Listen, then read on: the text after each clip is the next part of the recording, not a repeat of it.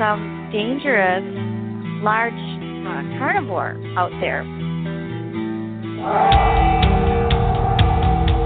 And I saw that bird took a young deer off the road and fly away.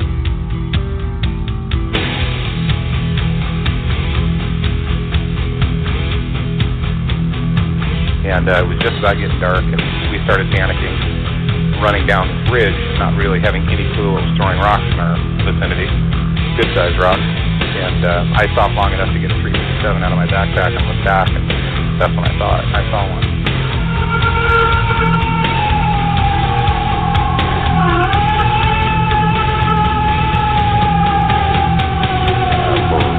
a week, the, the town of Defiance was being harassed by a werewolf.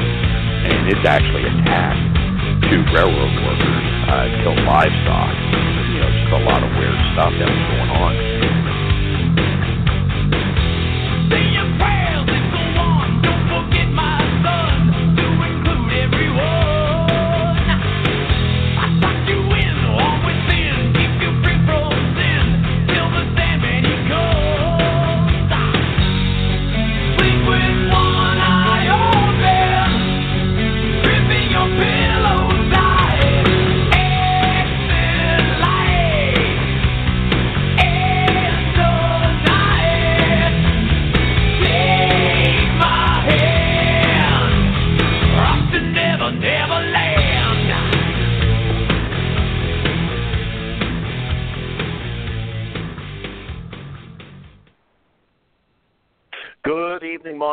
Xers. It is this is Gunnar Monson, your host of Monster X Radio and the founder of Sasquatch Coffee Company.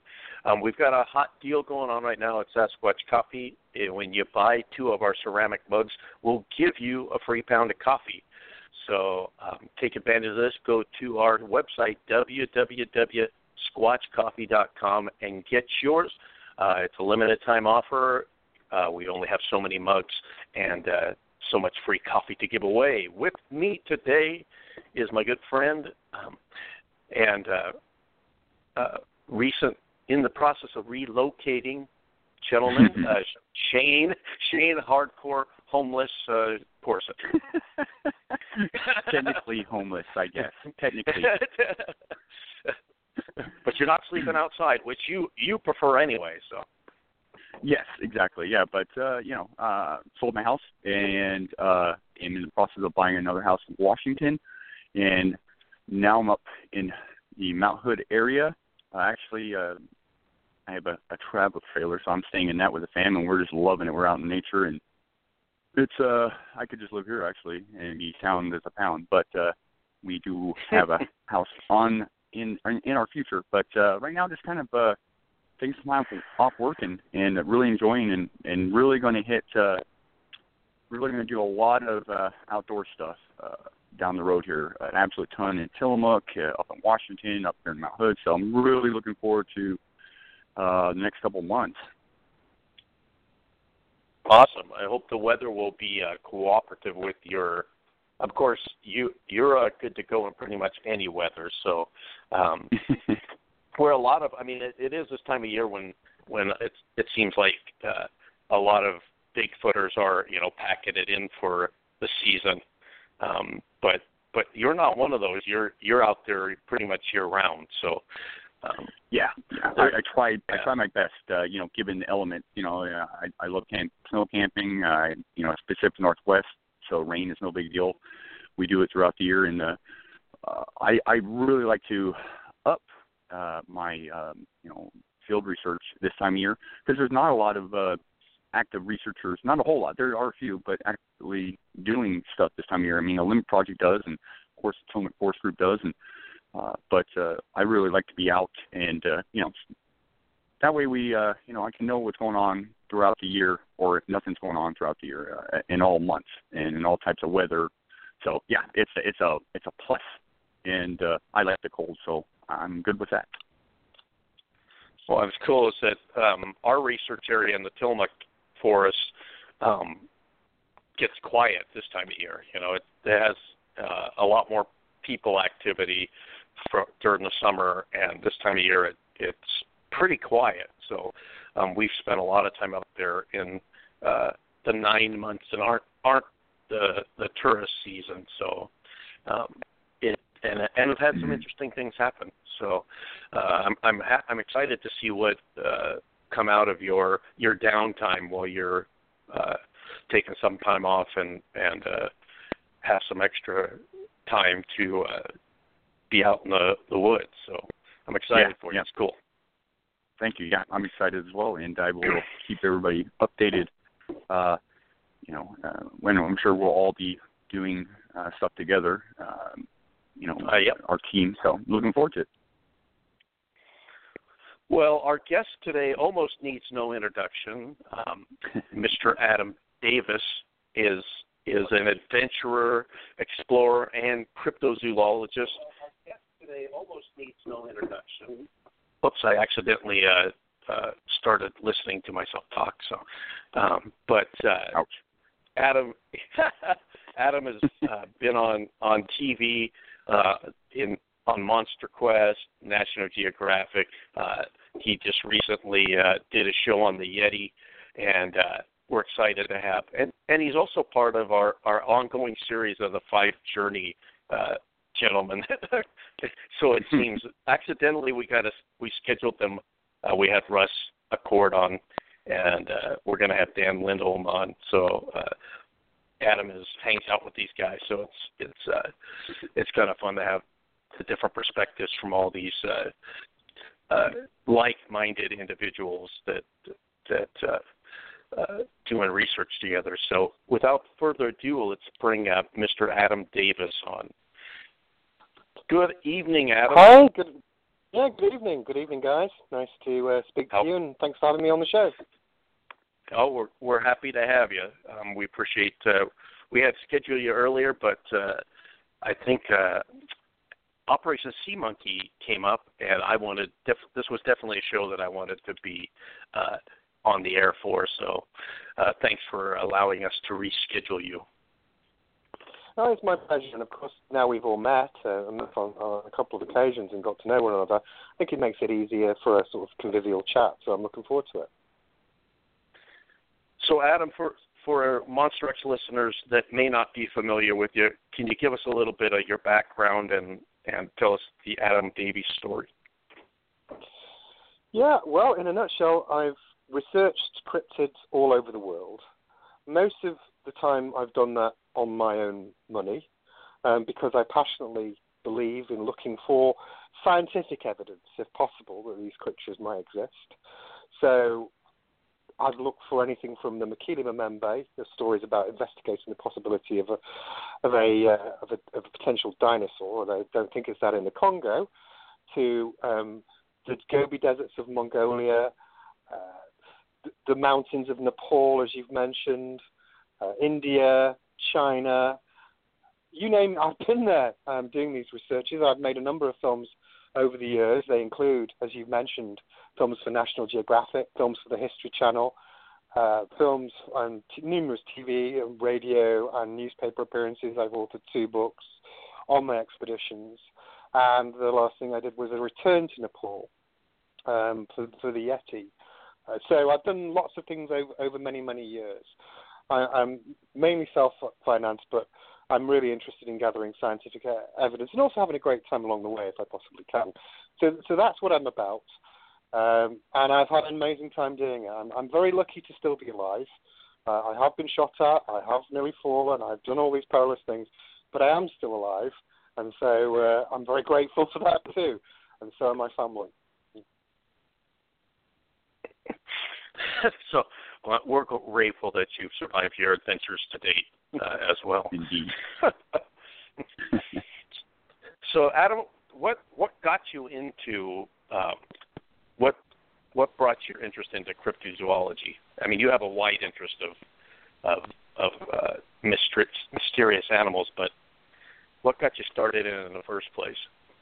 Well, when I, I was always interested in, in tracking animals and doing all of that from an early age. It's always been something that I've done, and I've taught my children.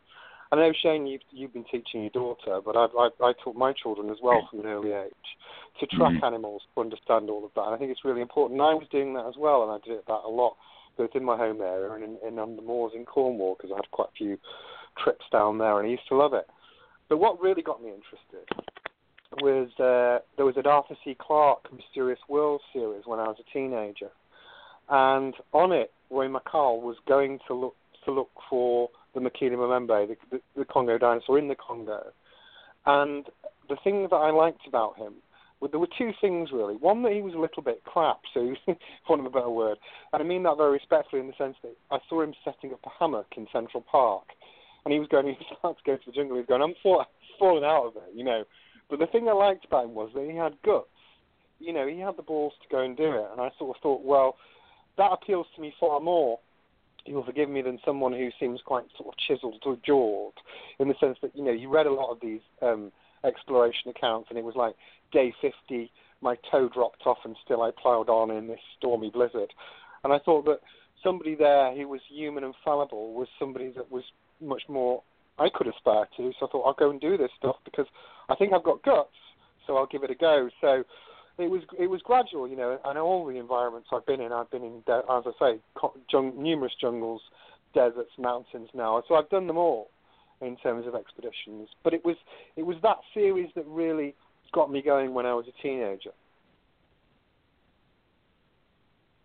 Hmm. Indeed, uh, Adam. Uh, so, you know, you've been you've been at this for such a, a long time, and uh, I would like to get into your recent trip out to Nepal. Uh, hmm. Back again, looking for the Yeti, and you were uh, working alongside uh, Josh Gates and uh, an expedition unknown, the search for the Yeti, and that uh, I I, uh, I was glued watching um, uh, that program. I really enjoyed it. Uh, and glad, uh, how yeah. did you yeah, how did you get involved with that, uh, and uh, what was your experience? Well, I I done um. It sort of. I'll, I'll backtrack slightly. If, if people are interested in that show, what I advise them to do is to Google and, and do this yourself, Shane, if you've never watched it. If you Google Abominable Snowman Monster Quest, there's a two-parter I did for them a few years Mhm. before uh, ago, and it introduces some of the characters that you'll see in the show. So you see Yakihara, the Japanese guy, in the show.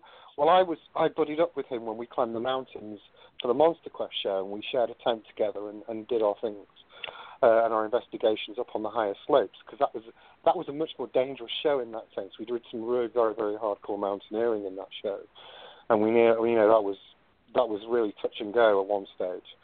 Um, but what that did was in that show we went to the west of Nepal, and what I was conscious of and what I was worried about and speaking to people, you know, um, since when I when I was talking to Jeff Meldrum in Texas recently, was I was I was although I enjoyed making that show, what I was concerned about was that there wasn't a high amount of sightings, certainly in the west of Nepal, and I was worried that with there not being a concentration of recent sightings, I was speaking to, know, the classic thing I'd speak to at that point, Shane and Gunnar, were, were, were old people who'd seen it, you know, or somebody's relative third-party account, which is sort of reduced in its in, it, in its value uh, as assessment value.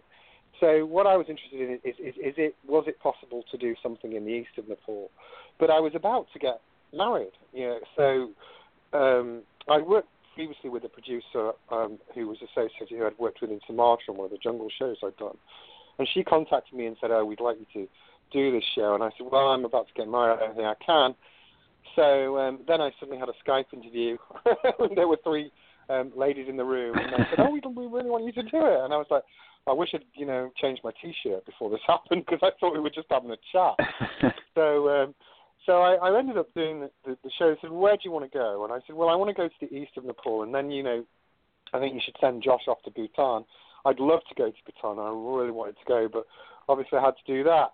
So we did the show in in in Bhutan, and and you, you, you uh, and you know I was pleased with with the results. We could talk about it a lot, but as a headline, I, I you can never say definitively on these things, and it's important to be cautious. I think, but I, I, I, feel that I found a Yeti print. There are lots of good reasons why, which I can explain, explain later on if you're interested.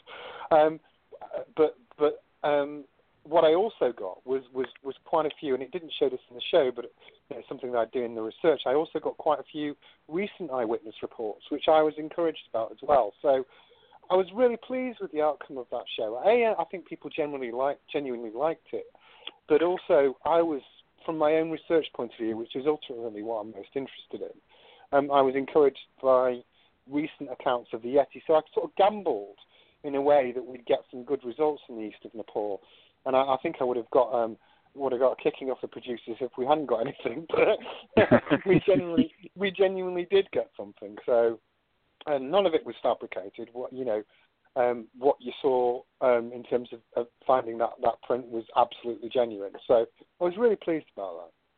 Yeah, absolutely. And, you know, let's talk a little bit about that uh, print, that impression you found. Um, uh, have you had a chance to really um, sit down and look more, uh, look a little more in depth at that? And have you had anybody else look at that impression? No, not yet. I, I I, I mentioned, I talked about it because I was very fortunate in the sense of I, I like Jeff Meldrum, and um, I was with him at the, the Texas Bigfoot conference, which was great. You know, really had a good time there, and, and Craig and Tammy were really ex, excellent hosts and hostess. They looked after me very well, and Jeff very well. Um, and, and we talked about it a little there because I was doing a talk on the Yeti, but I have to go back and, and explore it with him further. Um, so that's what I'll do. Uh, the, the, the thing about that was what we what we were getting was consistent reports in a particular area from eyewitnesses. And what I've never talked about previously in any public forum, so I'll talk about it now for the first time on your radio show, is the predominance of my job over the last um, decade was I used to do cross examination as a civil servant. So, in a kind of roundabout way for American audiences, I I worked for the British government. Um, I could never talk about it publicly because I had to have security clearance, and it was important I didn't. But I've left now. Um, but my job was cross-examining people to um, assess the veracity of what they were telling um, in a number of ways. Now, it's not perfect science by far, albeit, but you know that was my job for years, and that was what I did. So I really gave um, a lot of the eyewitnesses a good grilling about whether they were, you know, whether I felt they were telling me the truth or not for, for a considerable length of time. And, you know, there were a couple I sort of dismissed as, a, as possibly, very possibly erroneous. But there were a few in particular in the area around Monjo, which I was really encouraged by. And when we were going to do that um, show, what, what, what that, that whole tracking sequence, what obviously you don't know in the film, is that we had this massive entourage. And do remind me if I forget, because I've got a funny story to tell you about the entourage later on. But um, I said, you know, to the producers and, everything at the time was, you know, we're going to do this tracking sequence. I want to go on this river area where there's been a concentration of sightings because I speculated that because it was the dry season and and villagers had seen it on the higher altitude slopes, it may well come down to the riverbed in order to drink water and feed. And that was the place where um, years before, um, on his Destination Truth show, the Nepali guide Tull had found a print which was on Josh Gates' show previously, not in that spot, exact spot, but within a half a mile of it. So I said, I don't want anybody here. Um, I don't want these 20 people, Sherpas, hangers on, and whatever else for this. I just want me and Tool and you, Josh, to go forward, and then the crew can follow behind us. And if we find something, all well and good. But I want them to be quiet. I don't want any any lardy da people shouting for things. Let's just try and do the best job we can here. And he was amenable to that, and so were the producers. I got on very well with the crew; they were very nice. So we did that, and you know, first of all, I was coming across some ungulate prints because um, I like tracking. It's good. I mean, I, I I enjoy doing it. I've done it for since I was a kid, and I do it. And then mm-hmm. I found that print um, very clearly it was an older print um, in, in, in, in the water in, near, the, near the stream, by the water near the stream. And I was thrilled, and you can tell by the shape and size of it without going on about it too much because I didn't find the Yeti, that, um, that, that it was, you know, something that was, would persuade me, given the physical descriptions of the creature, the fact that mm-hmm. um, a previous print had been found there years before in a slightly different locale, the fact that there was activity in the area, and the fact that given that shape, it, it probably couldn't be anything else, or I'm pretty sure it couldn't be anything else, then it was a print. So can I say, and I think this is an important point, because I want to come on to this later. Did I physically see a Yeti or a Yeti-like bipedal creature make that print? So, no. Can I be sure that that was a Yeti then?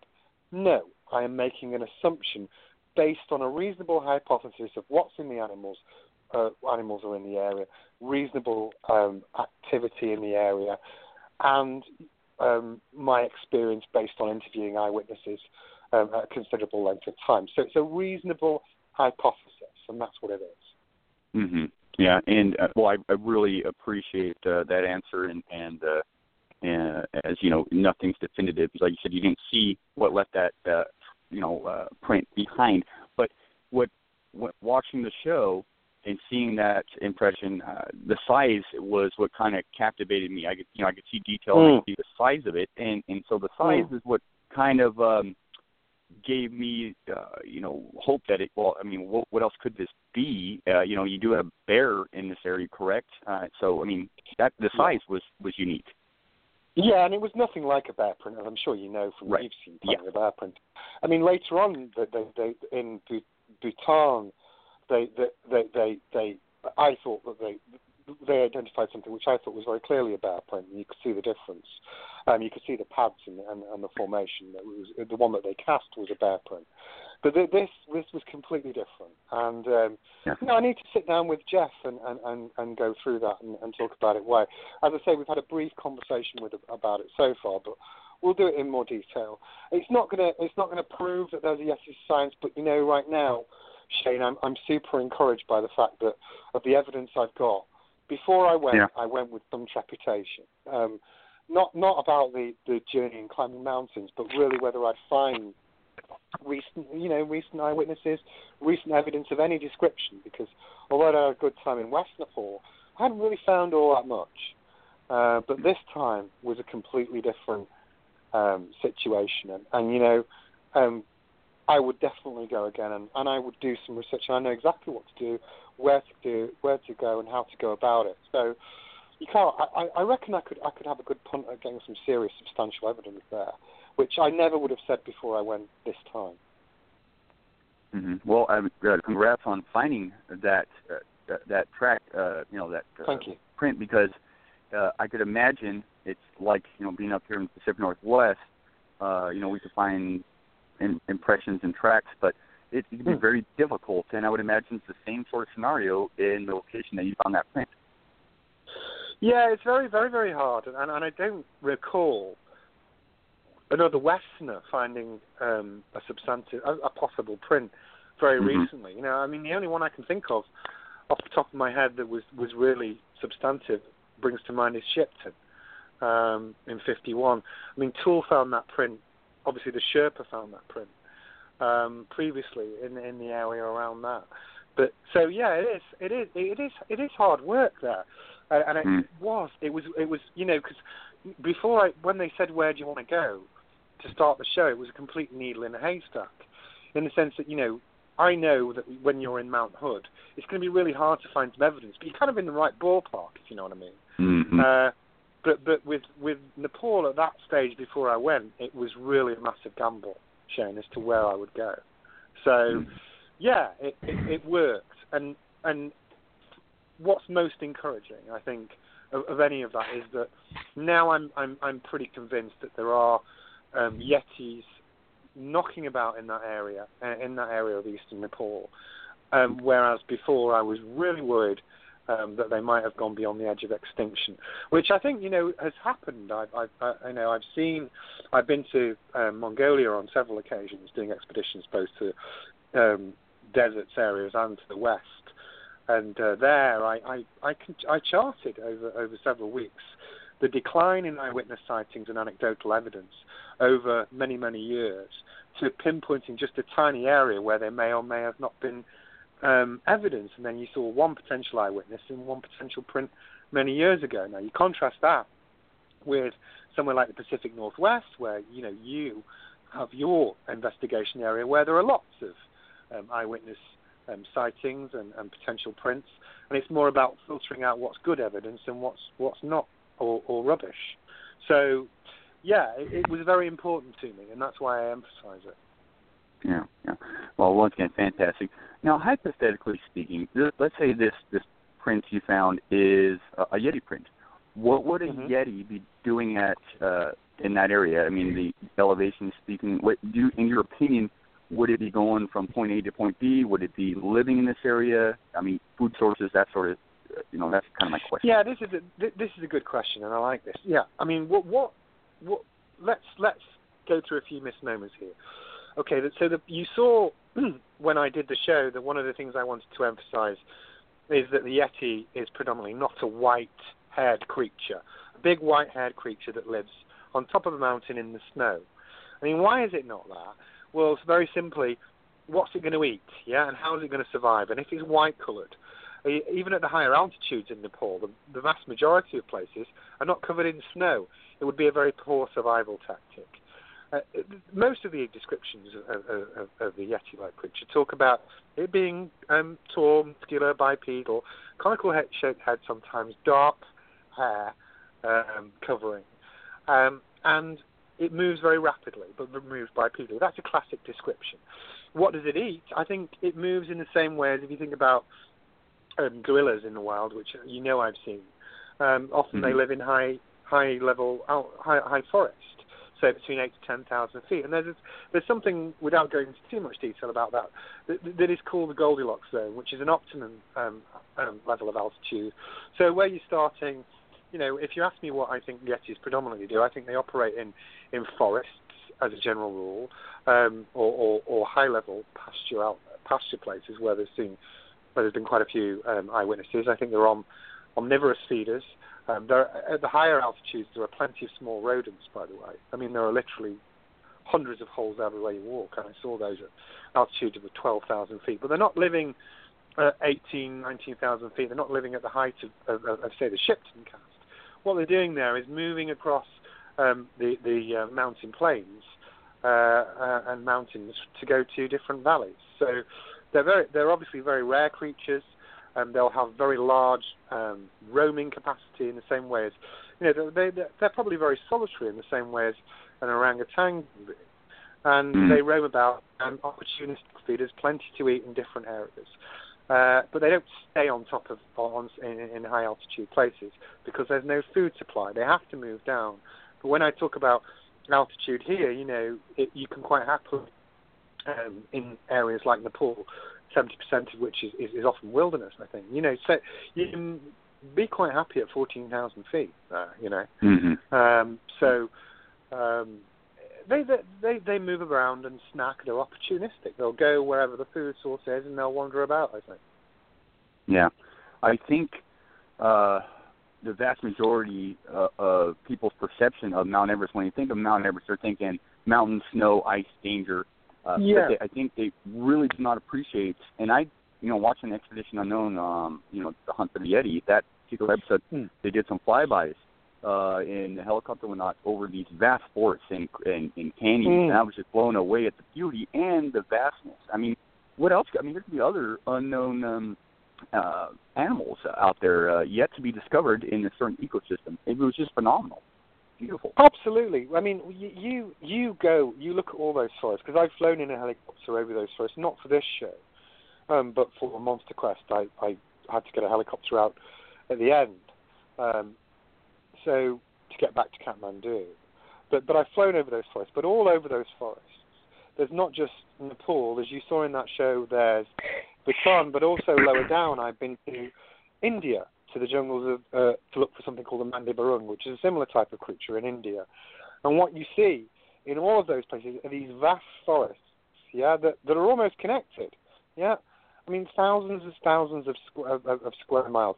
I remember when I was in India, I mean, it, it, it's tangential, but it's relevant. And I spoke to one of the government officials there because we had to get paper, special paperwork to go into this area. They wanted to see what we're doing because there's been a lot of evidence of um, guerrillas. I don't mean obviously gorillas as in the primate. I mean guerrillas as in terrorists. And you know, we'd gone past a burnt-out car we were in this area, and there'd been hand grenades thrown in this particular region. Blah blah blah blah blah. But but when I spoke to this guy, he said, you know, and he was a government official, we just don't really have a clue about most of what's in this forest. We really don't. Um, so there is, there are still big swathes of the world uh, that where, which where there are forests like this, where people don't go. I mean, I've flown over the Congo forest, and I was in those swamp jungles, and and you know that's an area the size of Switzerland I was in, and hardly anybody's there. A few um, Bantu tribesmen at the edge of it, a couple of hundred pygmies. That's about it because nobody wants to go in there. It's horrendous. There's only people like me that want to cross it and come out of it.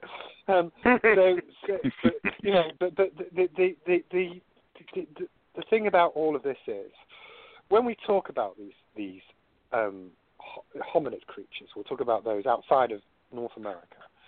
All we're saying is there were a number of these things that existed in parallel to us in evolutionary terms. And what we're saying now is that there probably are still some of them in remote pockets of the world that have survived. And that's not remotely inherently implausible. Uh, it's all a question of delivery.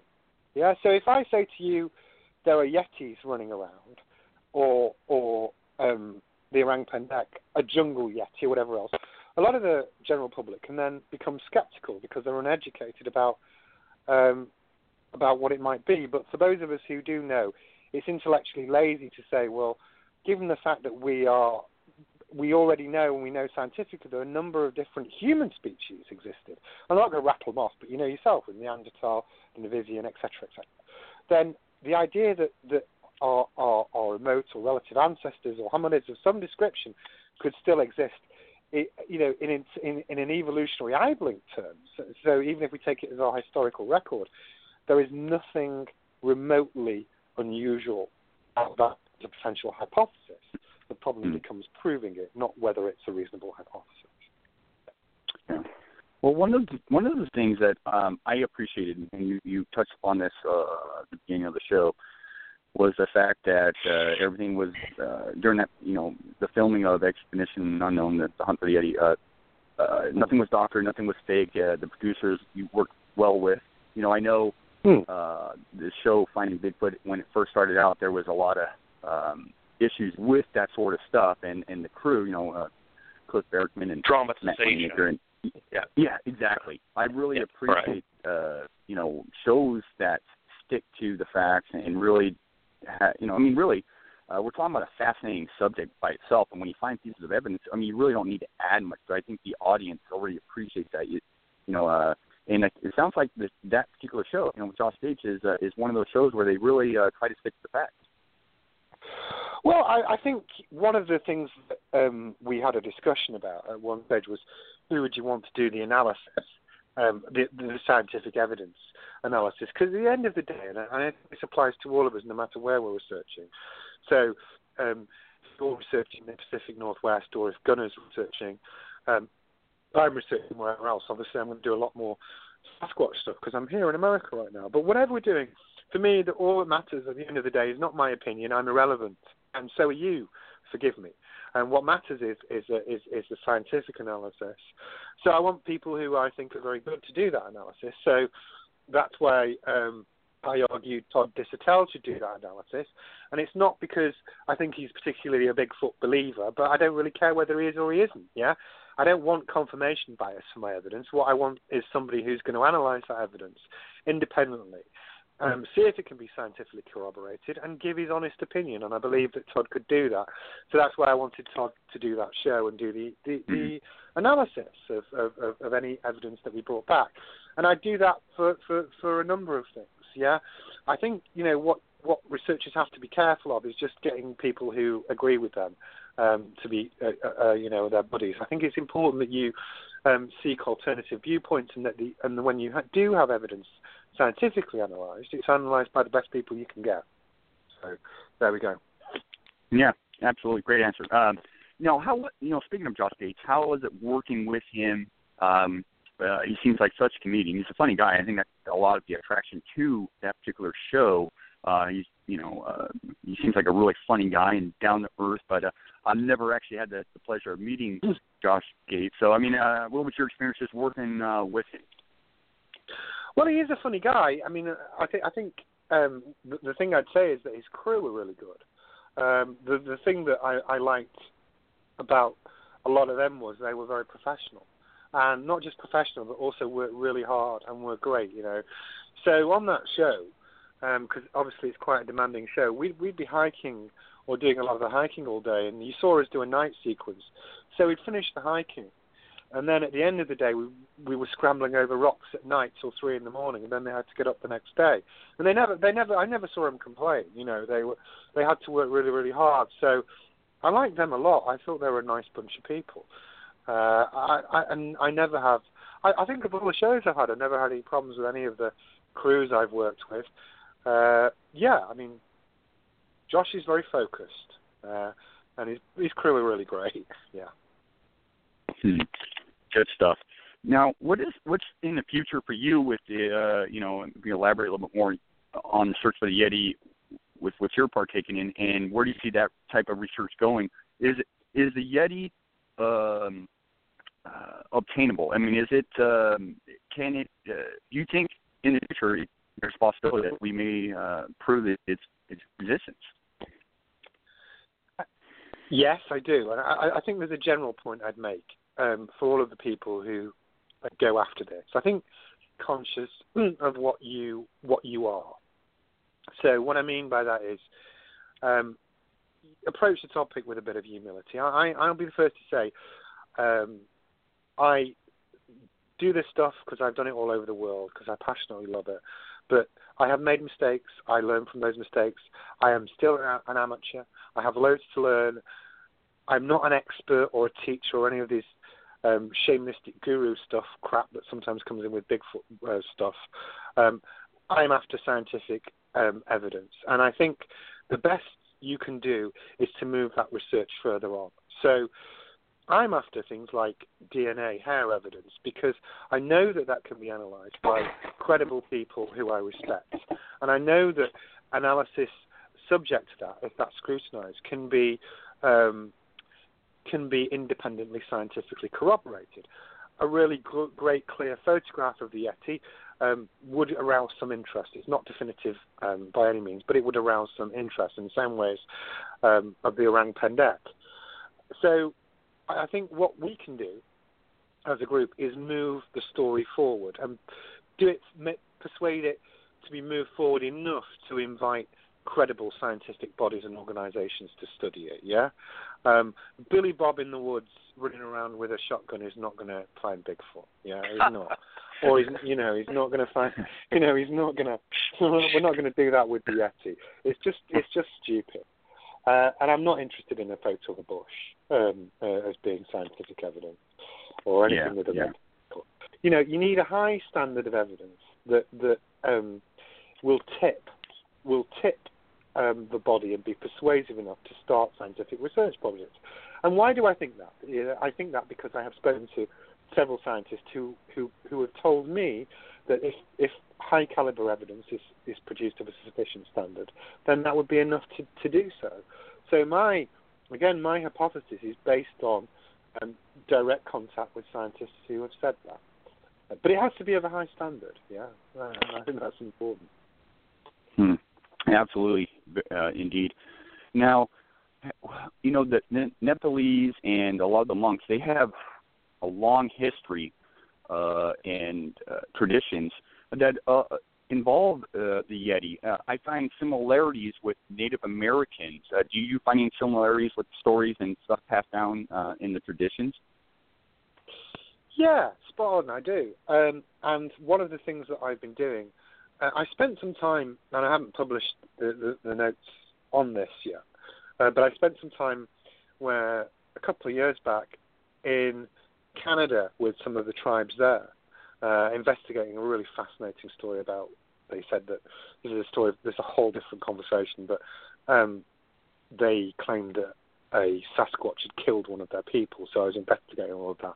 Amazing story. I've just not um, talked about it yet, but but I will some point. But but um, I was very very interested in the tribal legends there, and I thought that I may well have um, quite a bit to learn from that.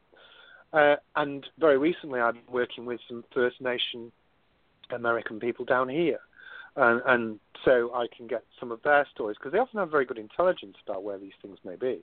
So I've been doing that down here, and you may have seen I've been out in the field a heck of a lot recently, um, doing things like that. So, so yes, I do. I think one of the things that that um, Westerners can be, when I'm, I'm, just talking outside of North America, is that they can dismiss uh, um, in a sort of arrogant way local legends and traditions because they don't seem to um, because they don't describe or understand um, in the same way as, as, as Western notions. So I'll give you an example. You know, I, I often talk when I when I met the pygmies in the Congo, and um, they talked about something about lightning flashing um, from the eyes of something, and then you, you're immediately skeptical. But then I used my camera flash, and that was that was one of the things they were referring to. You see what I mean? So you have to break down wow. these local legends and do it like that. They'd never seen a camera flash before, so part of it is understanding those things. And I think when I when I've always gone out to research things in the past and looked for creatures in different parts of the world, one of the things I've looked at is the local legends. So I'm very suspicious if someone said if if the, the, the stories and traditions only go back um, 40 or 50 years of plastic, I don't know, Bigfoot or Yeti or something. But if things are going back many many centuries with people that couldn't possibly have been connected, then I'm very interested. So I was very keen to do China's Wild Man story, for example. And one of the reasons I was keen to do that was because accounts of the Chinese wild man go back thousands of years. So BC, you can see pictures of these things in the same way as you can see pictures of the Yeti, going back many, many years. So one of the shamanistic traditions, apparently, from, with, with the Yeti. So this predates all modern religions. Yes, all modern religions. Um, they talk about all the animals that are um, native in Nepal, uh, including um, a wild man, and they talk about how its bones are going to be uh, are good for several potions, and they talk about it, and all the species are listed uh, and the wild man is one of them. So it's just one of many species. So, uh, and I originally, um, before I did my postgrad in law, I originally did a history degree. So I do think I do um, think it's important to look at um, native and local accounts and study them carefully because they can give you a lot of useful intelligence. And you dismiss them. It's an arrogant, it's an arrogant thing to do to just dismiss. Yeah. Hmm. Yeah, one of the fascinating things to me is, especially up there, uh, you know, uh, near you know Everest and whatnot, is the uh, the abundance of wildlife. Uh, I know you talked about that a mm. little bit, but the abundance of wildlife. But you know, when it comes to you know um, really large uh, animals, I mean, there's very few. Uh, so, like with the uh, track impression uh, print you found, I mean, uh, that that was pretty phenomenal. And uh, I mean, how, do they have an estimate? Do you know if they have an estimate of how many uh, bears are in this area? I know there's two types of bear. I think it's a black bear and I yeah, one's very, one's very rare. Yeah. I mean, I mean, you, you know yourself when you see that print because of the shape of the of, of, of the um, of the toes and, and the way that it's slightly uh, and, the, and the way it, it imprints the it's like, without going into too much detail, you can see that it's not a bear you can see the pad marks and the claw marks of the bear, etc. So you can see that. So there's lots of reasons why I don't think about it as a bear, including the size, and you mentioned that yourself. I don't know. I don't know. Um, you know, it's important. I say I don't know when I don't know something, and I don't know um, how how common bears are in that area. But the locals that I spoke to, because I did ask them about bears and show them pictures of bears as comparison, and they they had not seen any bears in that area, but they had, uh, and they were quite specific about it. And, and my best witness um, knew all, all the um, all the local um, wildlife. In fact, he had photographs of them pinned on his wall because he he was he'd done some tracking himself, and he was adamant about the difference between a bear and a yeti. Because I questioned him quite quite hard on that, and I didn't give him an easy ride at all. I was very polite afterwards, but I. I really gave him a lot of, of tough scrutiny because I wanted to make that differentiation. So you can't say for definite, no, but I think um, I think you know it's pretty clear to most people who do tracking that it's not a bear. Yeah, it's fascinating to me. Just the, uh, you know, I mean, how how regularly do these guys, you know, uh, in these areas, uh, the you know natives that live there? I mean, these people that, I mean, how regularly do they run into bears and when I mean, and do do a lot of these guys, you know, besides taking hikers out to, uh, you know, summits and some of these other, how often um, are people traveling to these areas? I mean, some of these areas are so remote. I mean, there's areas up there that nobody can step foot in. I would imagine. Yeah, and I think that one of the things I was thinking of when when uh, when you you were asking the previous question, and you've jogged my memory because I was going to mention it, and then I was started talking about the print. But one of the things that you can see very clearly when you wander through Nepal, uh, tourists are taken on specific trails in Nepal.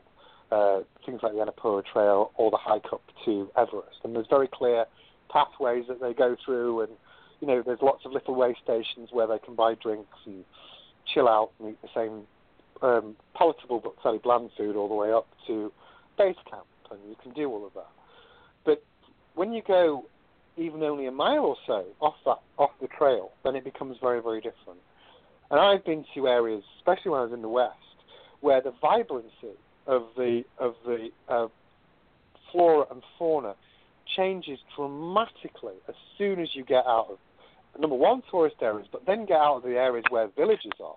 It's completely different. You know, when I when we stopped um, with the Monster Quest show, when I was doing that, and we were pretty exhausted coming down from that mountain, and I met Ian Redmond at the bottom, bottom of it, and we had a couple. I think we had a couple of whiskies before we um, got the helicopter out of that area. But we had a snow leopard come into our camp at night, you know, and it was just wandering around, you know, because people just didn't hang around that area, you know, it wasn't used to it. So how often do you have a snow leopard coming in the camp? Do you see what I mean? And, and, and, well, you'd have to tell me. I've never had a snow leopard come in into one of my camps. well, there you go. I mean, I've had, I've had, I mean, when I've been in when I've been in Sumatra, I've had tigers come to, to the camp, but snow leopards are normally pretty shy. Um, and tigers are pretty shy, but snow leopards even more so. Um, and um, and and you know, I, I think the point I'd make by giving you that graphic example, because I was sitting in my tent as I, as it was walking past, thinking, that's amazing. You know, that that creature is bold enough when it's normally very shy to actually wander actually through the camp.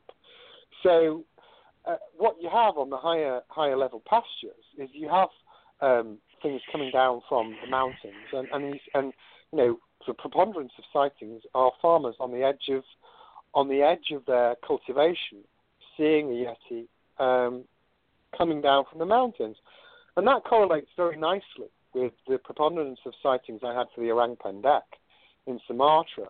It was often farmers who were busy hacking away illegally at the forest and growing things and then the orang pendek comes in to gather fruit, and they see them on the edge of their farms, and then they see it, it runs away. so, um, yeah, I, I think there are, you know, your point, Shane, about there being vast wildernesses. There are these vast wildernesses. I think one of the biggest concerns I'd have, though, is that the, the Nepalese have, have got pretty much got their act together um, about. Uh, they're certainly a lot better with the conservation. We, I had a guy there from the Ministry of Forestry and Conservation, and I, I spent quite a bit of time with with Tull and him uh, chatting on the way down. So you saw in the show, Shane, that I peel off, and then Josh carries on yeah. and goes and does his stuff because I was peeling off. I was to to go to San Diego to to marry Nadia, and I I, I needed them to crack on. so the poor this poor sod I had him running down the mountains for seven hours, up and down them, you know, because I, had to, I, had to, I wanted to beast him to get him down to uh, Lukla, the airport, so that um, we'd fly out in plenty of time for me to make my flight in Kathmandu, you know. So he's like, he, he, it was a class. This is a northern British thing, so this will this will this will get you, Shane. So we're running down the mountains, and this guy goes, Adam, Adam, I am tired. It is, you're going too fast. And I'm like, and he had this jumper on. Oh, just take your jumper off, you'll be all right. I just thought that's a classic Northern British answer to anything. Take your jumper off, you'll be fine. You'll be able. You're good for another ten miles, mate. If you take the jumper off. it's, it's one of those things. But um, I talked to him for quite a bit on the way down, and they they have a pretty good. They have it quite together about their conservation in Nepal. I'm pretty pleased about that. I think in Sumatra they've still got a lot of work to do. There's a lot of um, there's a lot of the, the, the, the forest being ripped down for plantations for palm oil. Please don't buy palm oil, people. You can see it in lots of products. Look in the supermarket. If it's got palm oil in it and it's not from a sustainable source, don't buy it because it contributes to the destructions of the rainforest. And what happens is orangutans are wandering into those um, palm oil plantations. They're being shot at by farmers. So um, I think they, uh, the Sumatrans have have the best will and intention. I think the ones I spoke to about conservation, I still think they, I think they've got a lot of work to do because I think there's a lot of a lot of corporate greed um, which needs to be stopped there. Uh, in Nepal, it, it's it's probably more together there. Um, I'm glad about mm-hmm. that. Yeah. Um, how does the uh, government uh, and the, the local authorities uh, perceive the Yeti, uh, you know, in Nepal and some of these surrounding areas? I mean, is that you know one of the things about uh, Sasquatch research in the United States that comes up time and time again is that there's a cover-up, uh, conspiracy, that the, the government's aware of the military's aware of Sasquatch. I mean, have you found any obstruction from from the Nepalese government or any of the other, uh, you know, Bhutan, any of these other areas? Well, I think that's, I think there's two quick different questions there in a way. So I'll deal with I'll deal with one internationally, and then I'll deal one with, from America. Okay. Is that all right? Yeah, absolutely. So I think I think with with um, with um, the short answer is let's talk about internationally. The short answer is no. I've never had any hostility. Uh, a lot of people. A lot of people are very proud of these traditions. I mean, some people are, cynical, but a lot of these people are very proud and they're very interested. And a lot of the intellectual people as well are, are, are interested when you when you um, when you start um, getting into this. So, yeah, I, I think um, I've always been very encouraged. I've never had problems getting permits. Uh, people have asked me questions. What they don't like is if they think, you know, you might be hiding something. So if you straight up and you say, well, look, I'm looking for um, the orang pendek in Sumatra or Yeti in Nepal, or even in Russia when I've been to the Caucasus. Um, I, I got special permission to go into some enclosed military area. I had to bang on this gate, and some guy came out with a some soldier came out, went, disappeared with my paperwork for half an hour, and then let me through this militarized zone near Georgia because they know what I'm up to. Um, so yeah, I've not had any problems with it, and I think I think um, I think it's good. Now, North America, um, I think um, I think um, it's I think it's um, different. I think that there are there is a different approach to, uh, to, to to things in North America. But again, I never I never had any problems getting permits, and I can give you two examples. With, with Sykes, I went with Sykes on his project, and he got the first scientific permit to do genetic research um, in North America, and as part of that, um, we worked with Oregon Wildlife and Fisheries. So he was working with their labs, and they gave him permission to do that and that was fine, and there was no hostility. Now, when people talk about cover-ups, they normally talk about um, a government-inspired general cover-up of, of of evidence of a particular creature. Now, I've worked for um, the British government, and I can tell you that um, the idea of I, the notion of conspiracy theories generally, 99.9% of that is bullshit.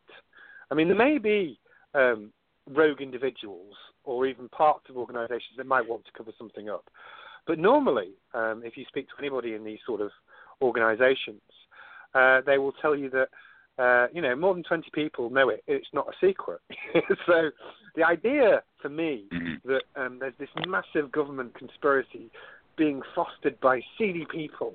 Um, keeping away the secret of Sasquatch and keeping it close to their bosom, that's just BS. You know, that's not that's not true.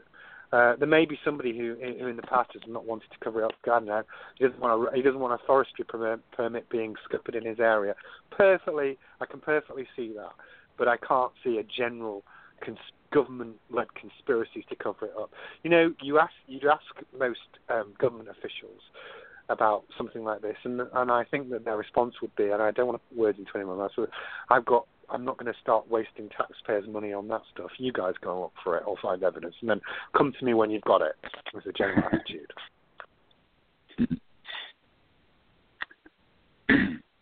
yeah, Adam. The uh, I kind of want to switch gears a little bit. Uh, you know, you're a fascinating guy because you, you're you've traveled the world. You've looked for all sorts of cryptids, but one of the more fascinating and very probable cryptids that we touched on earlier is the orang pendek. You know, Cliff Ber- Barackman's involved with that, um, and uh, it's truly one of the more fascinating cryptids, and one that I think may be discovered uh, before Hmm. some of these others. Uh, what's your opinion on that? And uh, also, uh, your work behind orang pendek is, is fabulous. Yeah, and I, and I, I, I I've loved loo- looking at that, and I think there's some very good work going on there. Um, so I, I've, I've been to some.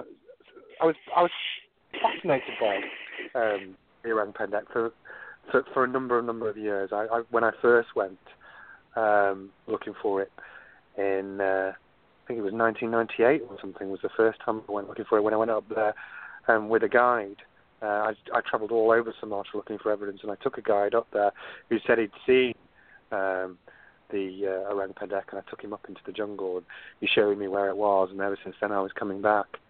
Uh, um, so I was I was fascinated by it, but but I think you know what I'm trying to do again is to get credible scientific evidence of, of it, and so I have I have in um, I have in the past got um, a prints of the orang pendek together with uh, my teams at the time, and they were analysed by Chivers at Cambridge and by Jeff Meldrum, one of the prints there, and they said that um, that was an unknown primate. So I had a cross reference from two leading academics to do that. I had a hairs analysed by Hans Brunner, um, who did the dingo baby case, and he worked for murder trials in Australia. He was he was he and he he the dingo baby case with Lindy Chamberlain. He worked on that, so his evidence was good enough for that a murder trial. And he said um, the the hairs were from an unknown primate in, in Sumatra. Um, and I've spent years and years trekking through that jungle and uh, you know, it seems like years and years, but obviously I've been there eight times over the years. I've trekked through that jungle, gathering um, evidence for an analysis. And yes, it does exist. I've spoken to many, many eyewitnesses over the years. Uh, yes, it, it, it, probably is the most likely one to be found uh, quickly, unless somebody gets extremely lucky with, with, with Sasquatch. But uh, I think it's under um, environmental pressure as well. So uh, I think the only caveat I put to that is let's hope it's all its jungle isn't pulled down or, or destroyed or a large habitat of it before uh, it gets identified as a species. So, yeah. Yeah, yeah.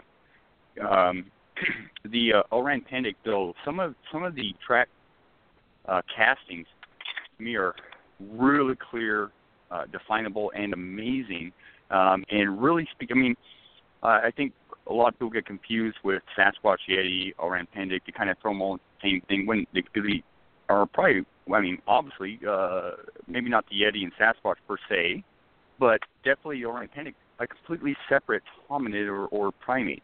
Uh, and to me, that's uh, very fascinating. But the, the track impressions um, that have been found, they're very consistent in my eyes and uh, are, are amazing and, and really uh, speak to something different than what we're dealing with here in the United States. Yeah, I, I think one of the things you'll see is, is uh, I did the Finding Bigfoot episode that was in Sumatra, and I'd known Cliff Barackman um, sort of before we went, but I really got friendly with Cliff during that because uh, I, I took him up into the jungle. It was the first time into the jungle, and the scenes that you see him in the jungle with, I'm filming them. So uh, I, I went and did that. Um, so after that, he was persuaded by um, the veracity of, of, what he found there to pursue the Orang Pendek project, which he funded off his own time and money. I think it's important to say um, people people think you know when you're doing um, um, you know those sort of shows, Cliff isn't a multimillionaire. No, he's not. You know, he's not. You know, he doesn't live in a, a massive mansion. He, it's a lot of takes time and money to fund that. And so he deserves a lot of credit for that. And he did it for three years, um, that research. And I think um, he would correct me, but I think over 60 casts have been found which are worthy of analysis. And he'll write and analyse that. I think Jeff's going to go through it, Jeff Meldrum. And they'll publish a, a body of work on that, which will be a great cryptozoological piece of work. So I was very proud to have a small part in that, and it was a small part. Um, I helped with the inception of it because he asked me to. Uh, and, I, and, I, and, I'm, and I'm fascinated by it. I'm hugely encouraged by the work that has come out of the uh, Orang Pendek project. So he'll publish that, and it, it, it, it's very encouraging. And the thing I say, the thing I say to people is, um, when people are doing research in other areas, looking for these things and doing it in a methodical way, we should all cheer them on. Yeah, I'm not in competition with anybody else. Absolutely. If you find evidence of the Sasquatch, I'll be delighted shout it from the rooftops. I'm interested in collaborative research, and, and that was a very good example of collaborative research. Collaboration, not competition. Yeah, yeah, in the right way. Right.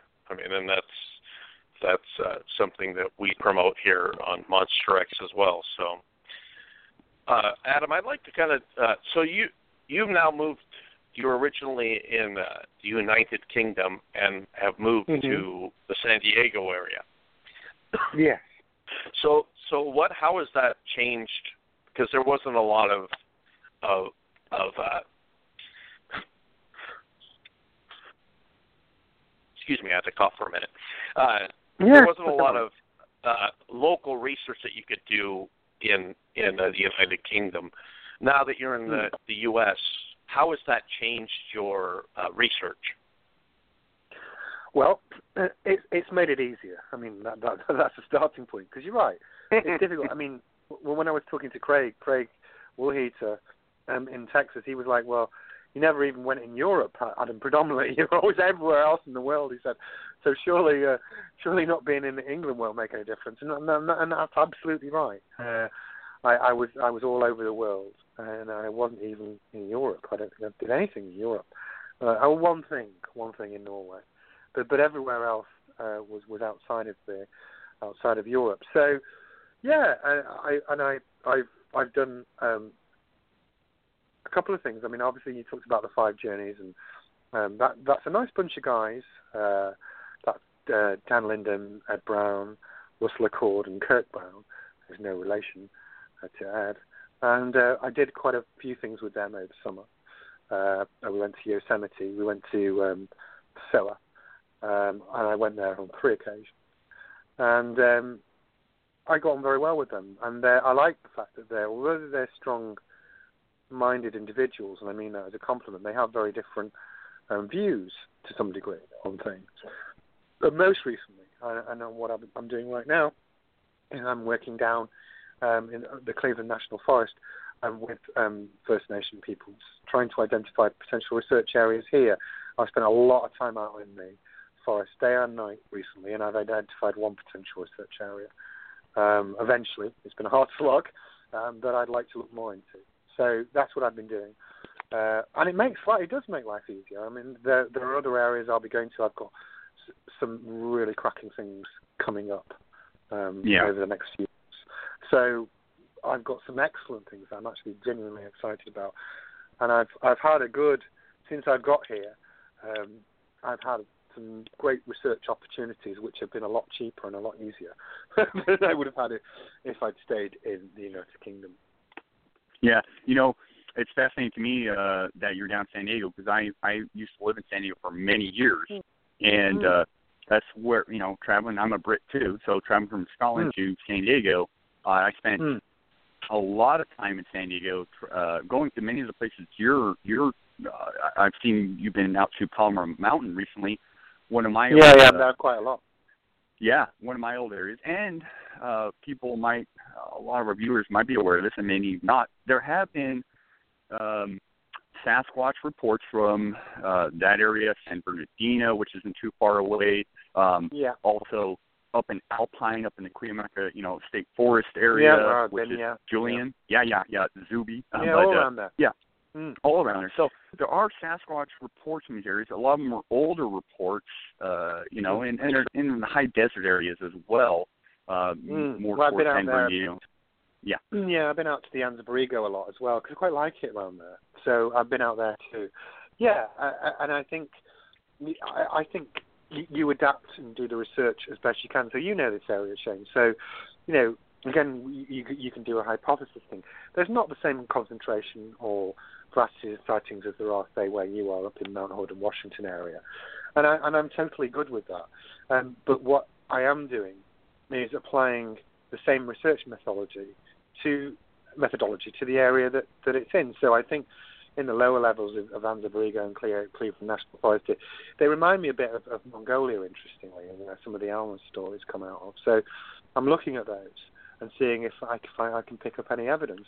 And I may not, you know, I'm not, I can't say right now I, I, I'm, I'm hot on the trail of a Sasquatch, because I'm not. Um, all I can say is after many, many hours and days of research down here, I've identi- identified one potential area that I'd like to work for a number of reasons, which I won't go into now. Um, so it's harder down here, but it's interesting. Mm-hmm. No, no, it's very interesting, and there's a little bit of history there. And and whatnot. Uh, I I spent many years kind of researching that. Where I got my foothold. You know, I used to travel from San Diego to Yosemite all the time. Uh, yeah, uh, yeah. Which is a long journey because I did it myself. it is. It's like a 12-hour drive, so it's it's yeah, a long yeah. journey. Um, but you really get out in, in you know Northern California. It's almost completely different uh, than Southern California, but both have uh, uh, you know uh, reports uh, more Northern California than Southern, but there are Southern California reports, and it's a great launching point. And we're really I'm, I I know personally I'm I'm really stoked that you are here in the United States now uh, mm. doing research, and, and it's going to launch. Uh, I I could see a lot of interesting and uh, fascinating opportunities for yourself uh, being here in the states now uh, as a launching point, especially specifically with the Sasquatch phenomena. Uh, I mean, uh, you got to be, um, I would imagine, pretty happy uh, not having to travel so far. Yeah, I'm delighted. I mean, there are good opportunities. I mean, there's some I'm going to capitalise on very soon, um, which I'll travel about. I'll talk about those when I've done them, um, not before. um, but, but, but I'm quite excited about at least two of the projects I'm coming up to very shortly. And also, you know, I want to get out into the Pacific Northwest, uh, the area where you live, Shane. I'm, I'm always very interested in. Uh, I think it's a great area, and it's probably, you know, pound for pound, the best area to research mm-hmm. in, in, in, in North America. So I've got to get right. out there again. I do, I do like it, though. I, I do, do love it. It's probably my favourite area that I've ever been. Right. To. Um, so well, I'll be up there again, and no doubt I'll see you soon, hopefully. Yeah, definitely. I look forward to it. But I mean, we have. Uh, fortunately, I've, you know, I, I met you several years ago up at the Olympic Project, and yeah. uh, uh, had quite uh, an experience. Uh, and I really yeah, got to see. uh, it was, and I got to see you in action, uh, and that was quite the experience all by itself. Uh, you know, with with uh, you know possible Sasquatch activity. I really don't know what else Mm. to call it.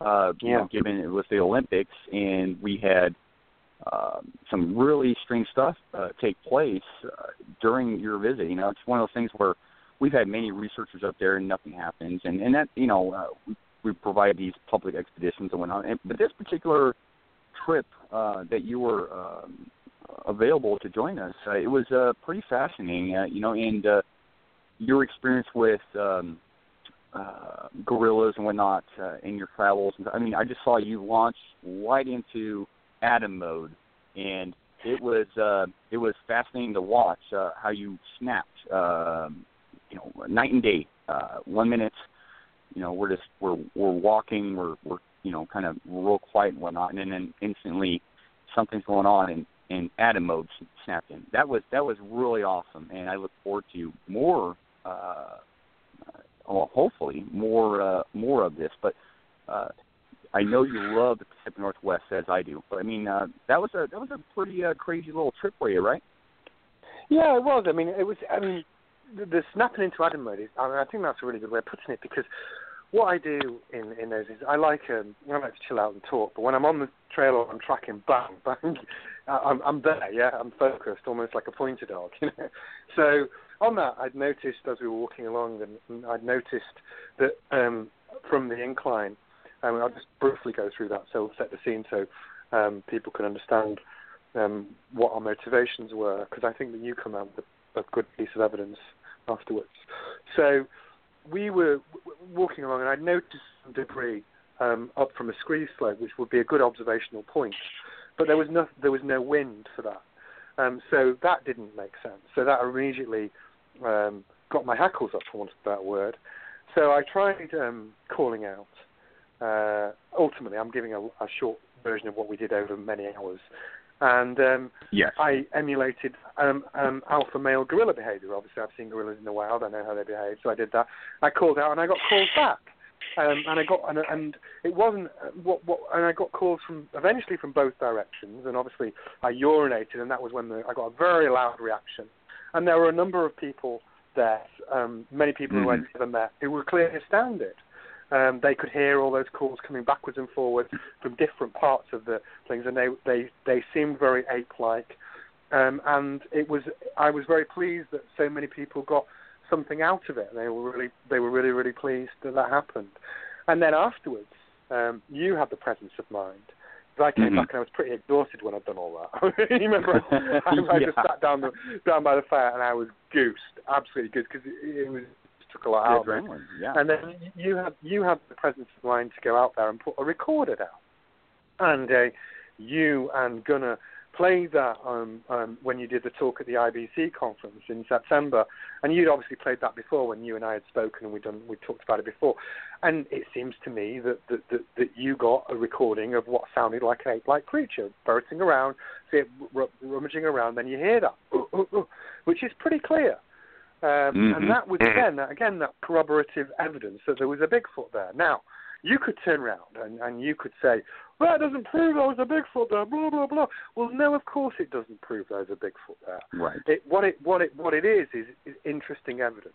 But what I would do if I was there, at the, um, you know, and me and you were sat there and we had several weeks to ponder over it, is we'd work that area. Yeah, so we'd emulate the same things. We'd be trying to repeat the same experiments, trying to get better recordings, trying to get hair um, to, to to work the area. It doesn't prove it, but it's an area of interest. When multiple witnesses who are not connected, I mean, no way. I mean, I haven't even met a lot of those people. They were going on the first ever trek with me. Didn't even know their names, and they all experience the same thing and come to reasonable conclusions.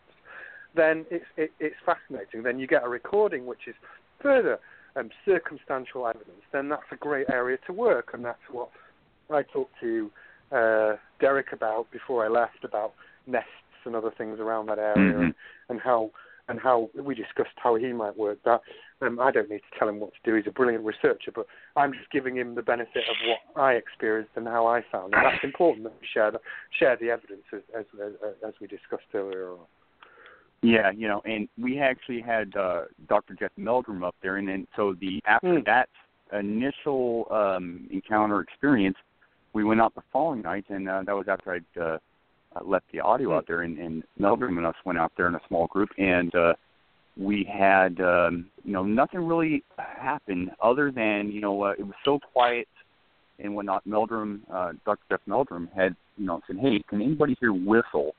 And so uh, Keith, um, an Olymp Project member out of out of Texas, he let out this huge, I mean, just piercing whistle, and we got immediate immediate uh, response uh, whistle. We all heard it, and that was it. But it was just very interesting because it's a whistle that I've heard in other locations, and we're talking about uh, 11:30, 12 at night. Hmm. Uh, to get an Which- which is great. Yeah, yeah. And and you notice for that one, I deliberately excluded myself from that party. So I stayed and didn't go because we were trying to emulate re- um, um, a response with different people. Yeah, where I'm clearly sat at the campfire, and so it can't possibly be have any association with me. And different people are looking to elicit a response in the same area, and that's a useful experiment. You see, so that's what we did, and Mhm. so we got th- th- they got this high pitched whistling. So that's Yeah. I think that that's that that that's conducive of something that makes it a really good research area because you're getting repeated phenomenon, for want of a better word, in the same area. Yeah, no, it's really fascinating. I mean, the whole experience for me, you know, this is an area that we've had a lot of um, activity, um, you know, possible Sasquatch activity. A lot of, you know, there's been sightings in this area. It's an area where we've uh, found impressions and tracks and cast of them. So this area, and the funny thing And about the initial sighting. night, yes, and a possible sighting, but the uh, the Mm. initial area we were heading to was not this area. We actually got stopped short of uh, where we we were initially heading to, and so it was uh, that was pretty unique. Uh, but still, uh, a lot happened uh, that particular trip, and it was a pleasure having you out there, Adam, and, and uh, having uh, witnessed uh, what you do best is is field work. I mean, you're you're a fascinating guy. You have great ideas, and you have a great presence. Um, you know, uh, a leader, Well, thanks, and uh, with a lot of knowledge. And it just it was really, truly, I learned a lot from that particular expedition, and it was uh, it was a lot of fun. So, uh, uh, you well, know, thank you. Well, well, hopefully we'll get an yeah. opportunity to, to go out together again because I'd like that. I'm not just saying it, it's not some flippancy because I'm on a radio show. I mean that. You know, I you know I, I shoot straight, so uh, you know we'll, we'll we'll do that.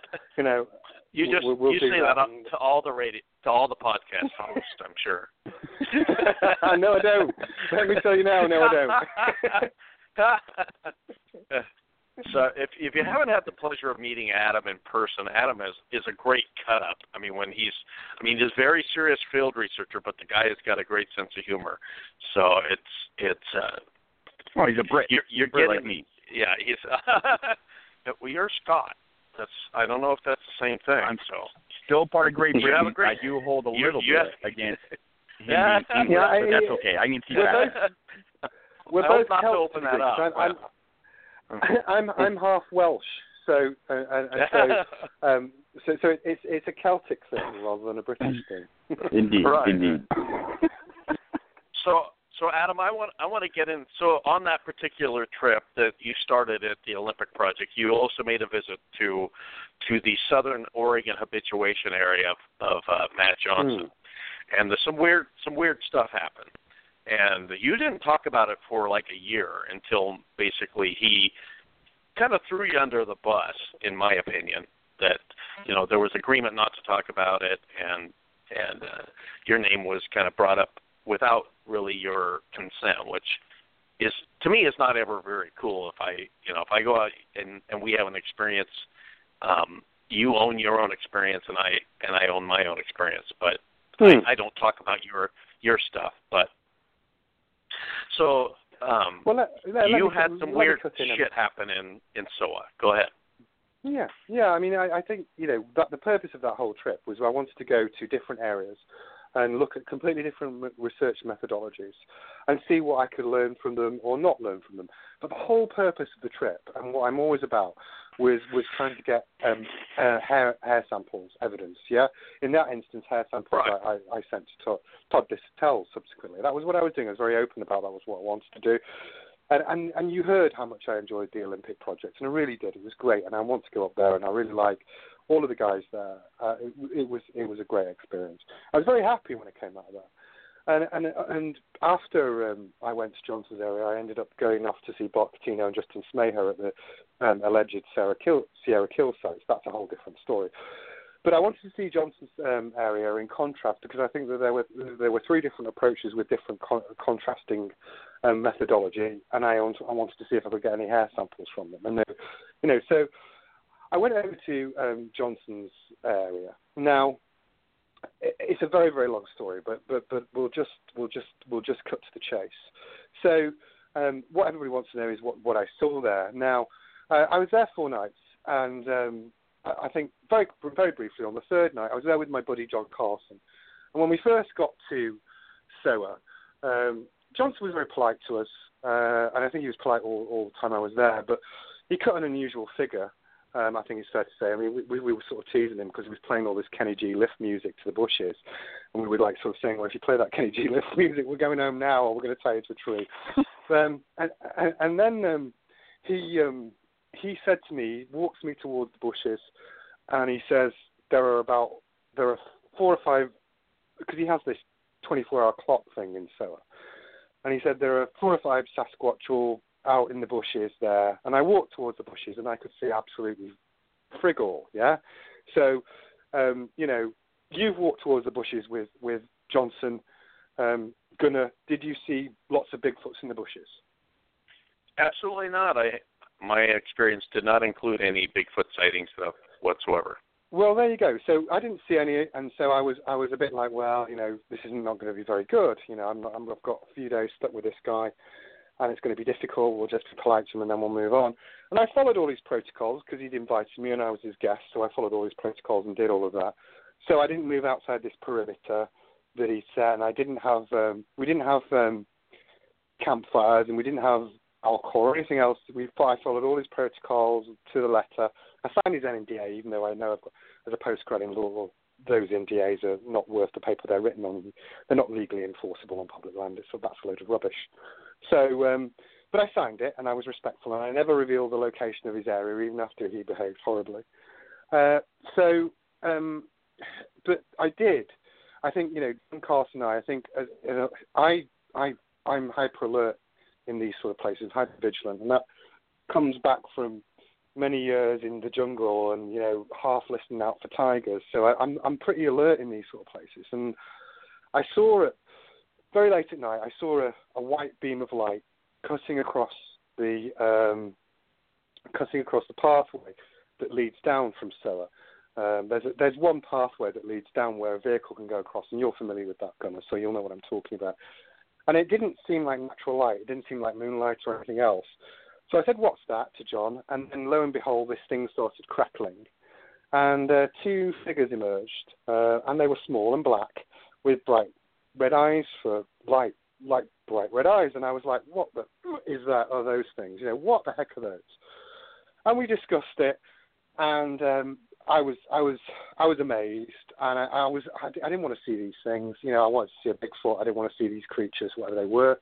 And they were knocking about for a while, and uh, we John then said, "Well, uh, you know." I said, I'm not going to bed with those things around. Johnson looks at them briefly, but it's not really his story to tell. I think, you know, um, when Johnson talks about this, it, it, although he acknowledges that we saw these things first, you think he was there all the time. In reality, um, he, he goes to bed, uh, which is strange in itself. I mean, he, the, the, excuses he may give if he, if he were here were that he was tired and, and other things, but he wasn't driving that day. It was the third night we saw him, and he wasn't driving the day after. He went to bed. So we see these things, and Johnson sees them for a few minutes, but we're studying them for a while. And then John calls out, Well, what are you going to do if we don't go to bed? And lo and behold, these two things come rushing down the pathway in this like orange orange raggedy glow. It's the weirdest thing. Absolutely weird as heck. And um, I didn't have a solution to that problem. I was I could see the anger and aggression on this thing's face. It was it was absolutely pure. And I thought, well, this is this is it. This is how it's going to end. What a crap way to die. So I, I thought I'm going to die here in this place, and no one's going to know. And I, I, I shone a light, and the things disappeared, and um, there was nothing there. And then lo and behold, this area where these this mist that the, these things came out of started crackling. Then they appeared again, and then we shone a light and they bugged off. Uh, and, and I don't know why or how any of those things had happened, but they happened. Now, um, I didn't want to talk about that, and there were several reasons why, which I didn't want to talk about it for. First of all, there's no. Uh, I, I at the time I had a, a very responsible job. I was working in the civil service, and I didn't think it was a great career move to talk about that um, sort of thing. And Johnson knew that that was a reason why. Um, secondly, um, most importantly, I think, um, John and I found this a very, very unpleasant incident. It wasn't, you know, a great thing. I don't feel blessed that this happened to me. There's a very long story behind it. But we looked at it for hours and we watched these things over two nights for hours and hours and hours. And Johnson gets brief glimpses of them for a couple of minutes. And, and, and we, you know, I think it's fair to say, and, and, and John, were here, I'm putting words into his mouth, we were very disturbed by the whole thing. So I had a responsible job. We were both very disturbed about it. And we made it very clear to Johnson we didn't want to talk about it. Um, now, um, and we left it at that. And then the next thing I hear is Johnson's at his conference and he straps a bandana on his head and starts talking about it as guardians of the portal and other nonsense. Uh, and, and then, A, whatever his interpretation was, that's, a, in my opinion, was a very dishonourable way to behave. Um, and, and, secondly, um, this notion of guardians of the portal has now become some sort of mantra that has been adopted, which is absolute nonsense. Yes, I did see um, strange and unusual creatures, which I cannot explain, which I and I definitely saw them, and they were corroborated by the other people there. But um, what um, what they they were not guardians of anything. Uh, th- these these things were out to attack us. Johnson talks, I think, about it being a bluff charge. Well, I've seen bluff charges of creatures in the wild, gorillas and stuff. And these things were after us. Whatever the hell they were, they were after us. So um, you know, you you have to. Um, but but there's this um, quasi theology that has been developed around um, the fact. The facts of the situation is we all observed, and some of us a lot longer than others, strange, anomalous things that which we cannot explain at that situation. And then the Guardians of the Portal comes out, and as far as I know, it's because of voices, these mind speak voices in his head tell him so. Uh, well, they didn't tell me that, and I can tell you that's completely wrong. So that's how it happened. And then obviously that that story blew up, and I was very annoyed about that. And I was annoyed um, on a number of reasons. And then you know, I was annoyed as well because it, I've done research all over the world, and the only questions I was getting was predominant was about this four days in bloody cellar. I thought I don't want to don't want to go on about this. So eventually we talked about it. Um, uh, John and I did a radio show with Tim Binnall, and obviously you know John's view, and I think this is interesting because I hear a lot about what my view is off other people, but mm-hmm. John's view is obviously that, that they're demonic of some ways, and I don't. I think that that's one possible explanation. I respect John, and the reason I respect mm-hmm. John and I'm fine with it, and he may or may not have a different view from me, is because he's gone about it in the right way. Um, you know, I don't know what they are. You know, could they be demonic? Well, they, I don't know. I have no idea. Possibly, could they be an extraterrestrial or interdimensional entity?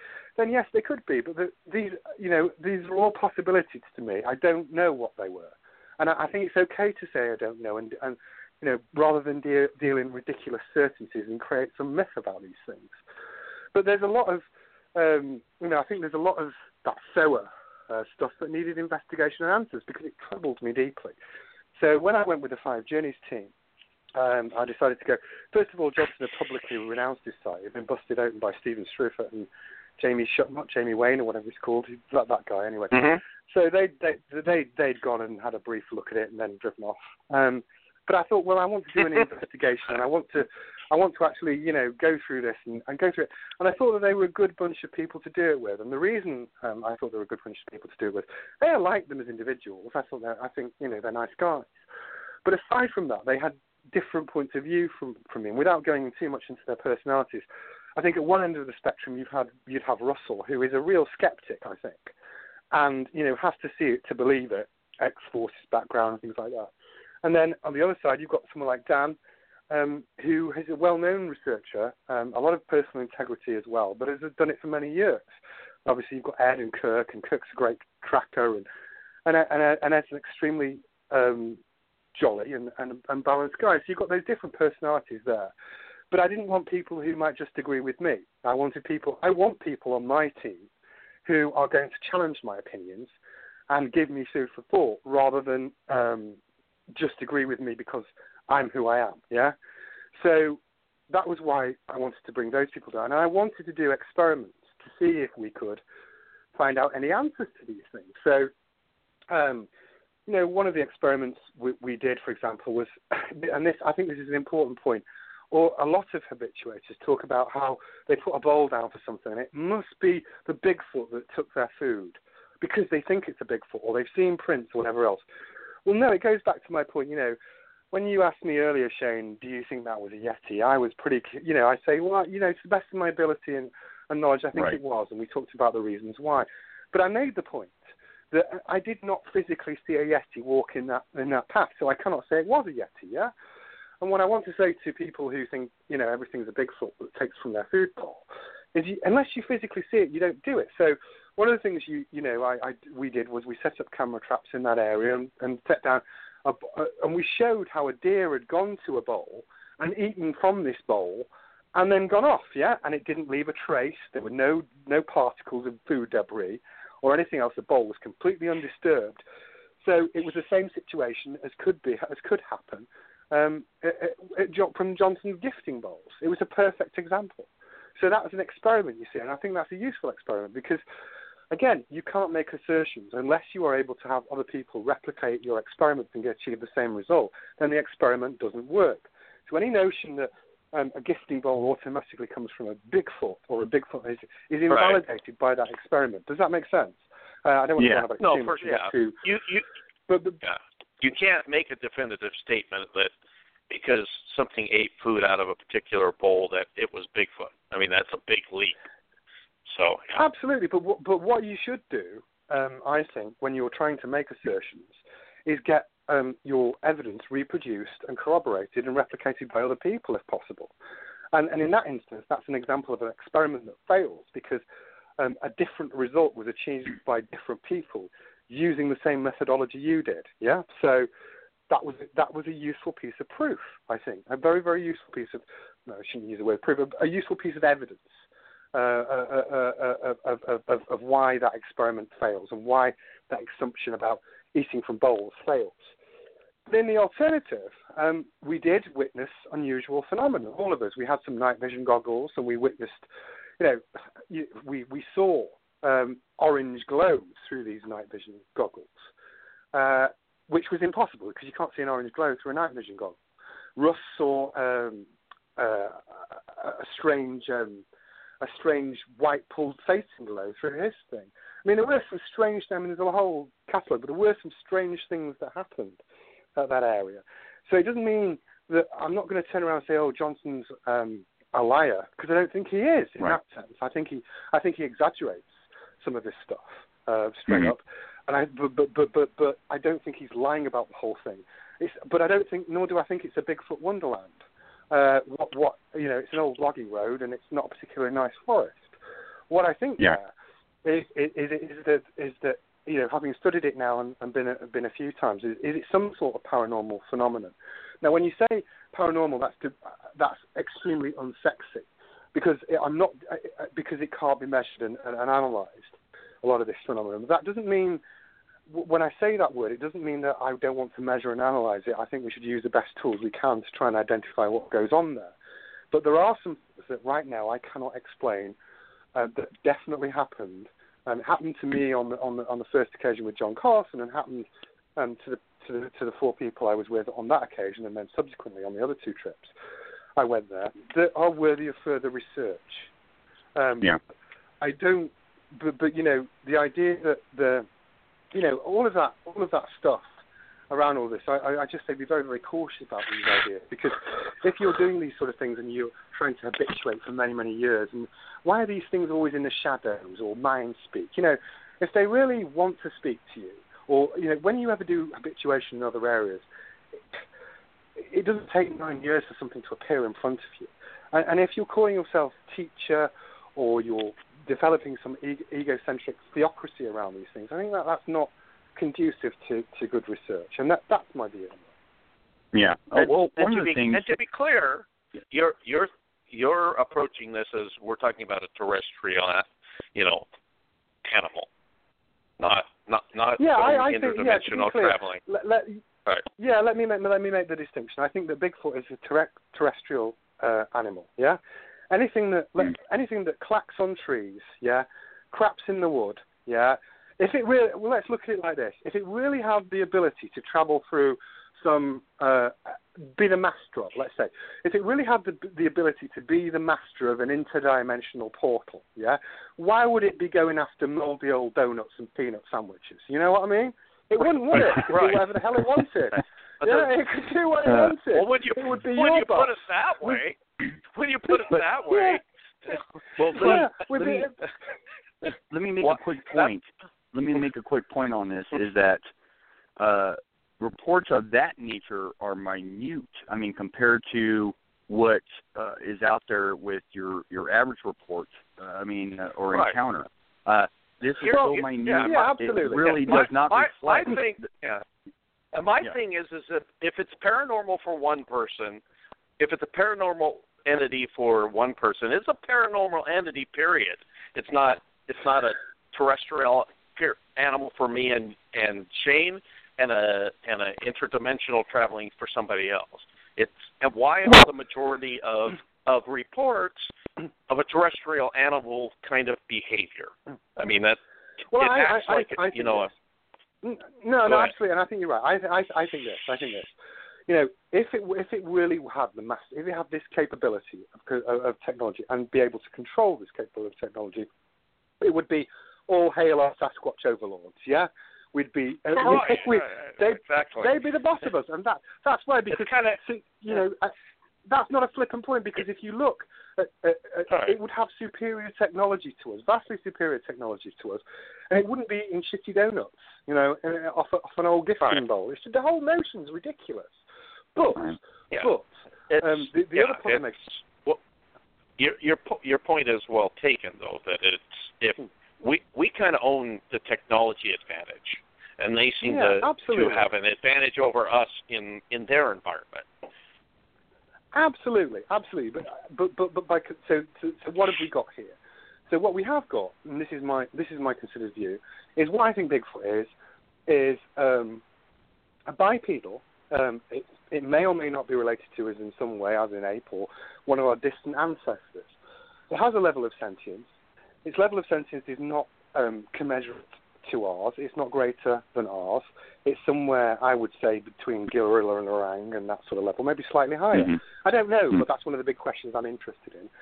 And that's Yeah. one thing. What's completely separate is that sometimes there are paranormal phenomenon which I cannot explain, but I'd like to try and work on, and that's a different thing too. Yeah, the, Yeah. The, the, the, the, the, they, there may be some level of interconnection, which again I don't know, but there are lots of things I don't know. What I am comfortable, and I'm totally comfortable saying that, what the alternative hypothesis is, is is is, is um, they are the keepers of mystic knowledge and that, that I'm right and you're wrong type certainties, which for me Right. is a nonsense. Exactly. A nonsense. Right. So that that that's my that's my view on it. But you know, uh, I, and I think it's important to state that because I have lots of I hear lots of talk about what I think of people who um, who don't know me, and there so there you go. That's the that's Yeah. the headline on Stone, and that's a considered view. Yeah. Well, let's switch gears a little bit and get into, um, you know, your search for the Mokele-Mbembe, uh, you know, in the Congo. Uh, did you ever hear of, uh, and have you researched reports of unknown hominids or primates in those areas? Uh, you know, uh, to me that's fascinating because I mean we have the Bili ape, which is a recent discovery, and and Yeah, and, and its behavior is fascinating to me. Its behavior is, is like uh, you know along the lines of what Jane Goodall has done. Uh, you know, we, we we think we know something and we don't uh, with the chimpanzees. Um, yeah, have you ever heard reports? Uh, you know, looking for the Mokele-Mbembe uh, in the Congo. I mean, of of unknown primates and or hominids or whatnot.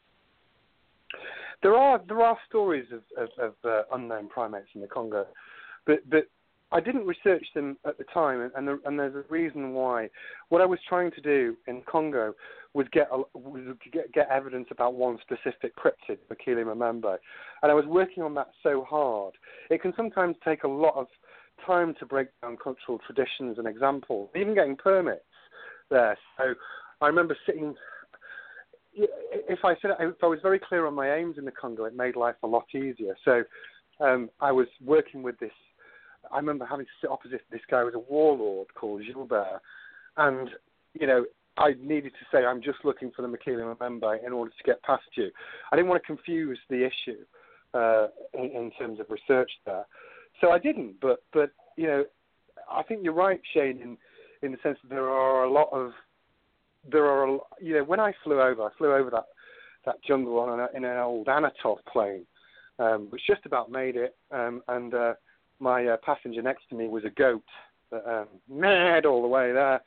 Uh, and when I flew over that, I looked at how vast that was, and it really is. You know, that I really did. When I was trekking up to Tele, I, I can be 100% confident that some of the places I walked, people hadn't walked before.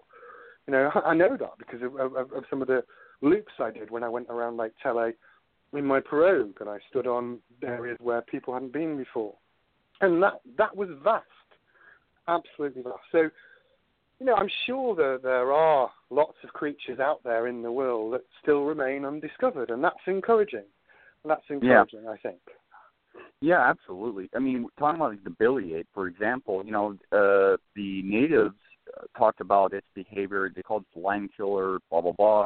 You know, uh, uh, Jane Goodall, for example, proved that you know chimpanzees do, you know, hunt, and eat and whatnot. And I mean, it's fascinating to me. So there's a lot of behavioral things that we don't know about known animals, uh, and now we lead into unknown or unproven uh, animals, uh, you know, you know, Sasquatch and whatnot. It's a fascinating topic, uh, but your experiences, you know, I mean, what specifically with Sasquatch? I mean, uh, what is Sasquatch capable of? Do you think Sasquatch um, hunts? Do you, I mean, uh, just from your experiences and and those you've talked to and your research, what is Sasquatch capable of doing? I mean, is is this? Uh, I mean, to me, it's a fascinating topic. I think it's I think it's um, I think it's very bright. I think it's capable of um, obviously it's remained elusive and undetected by people. Uh, and in order to do that, it, it must develop a level of sentience. It must be it must be pretty rare because if it was um, extremely populous, um, still some some some fat hunter one day would have popped one. Do you know what I mean? Um, Going Mm. out for deer and, Right. and, and popped one. Uh, so so it must be it must be pretty rare.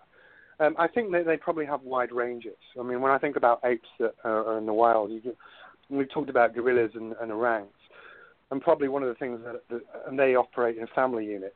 Uh, but even they roam about. But orangs will often be very nomadic and roam, roam vast ranges, and they may well be like that.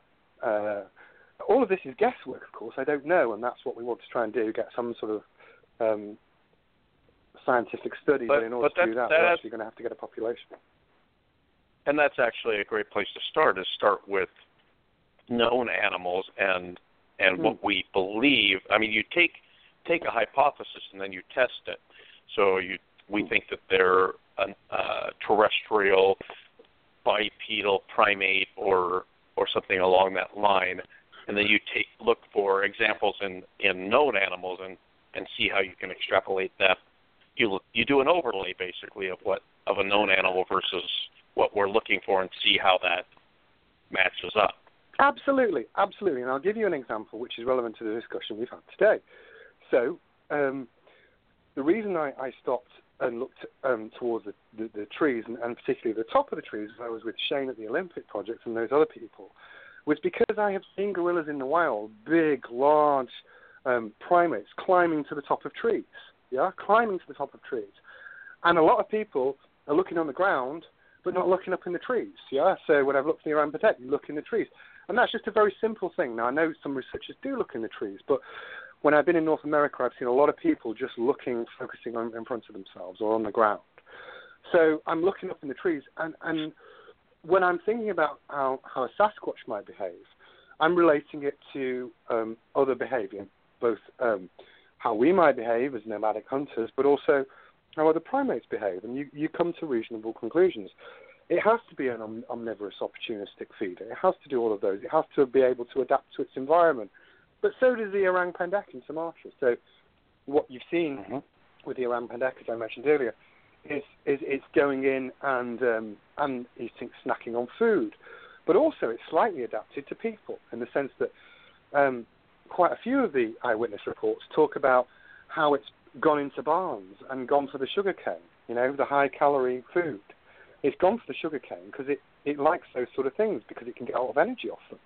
In the same way, you know, when I was in the Congo and we were um, very, very hungry, we've been on the, the, the swamp jungle to get to Lake Tele was horrendous. It, sometimes it can be not so bad, it can go up to your ankles, but it had been a particularly heavy rainfall that year. And it was past our weights and our, our waists, and the packs were 50 pounds and covered in sweat beads. We were exhausted by the time we got to Tele. And um, I was on the pirogue one time, and, and, a, and a bee, what, Sam, he was one of my, my, my hunters. I had Roland and Sam, but Sam saw a bee, and we just and then he just went, "Pooh!" We followed it.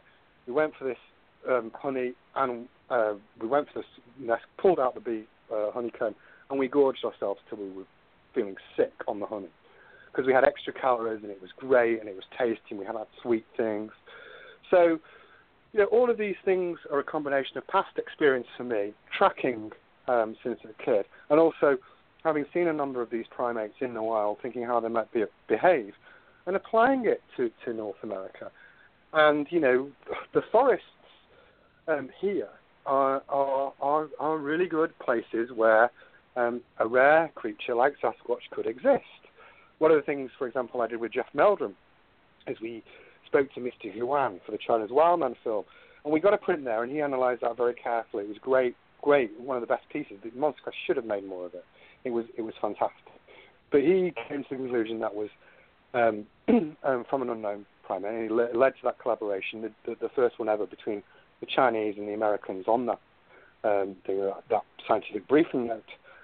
And you know, he came to the conclusion that there were a lot of parallels in, in the in the morphology of that print between uh, uh, the Chinese one and the North American one. Uh, and, you know, and you, you look at high altitude forests here, and there are plenty of opportunities for um, the creatures to to to subsist. The one thing I would say is, um, I would doubt that they will stay in the same place perpetually. I would think that they would have to move around.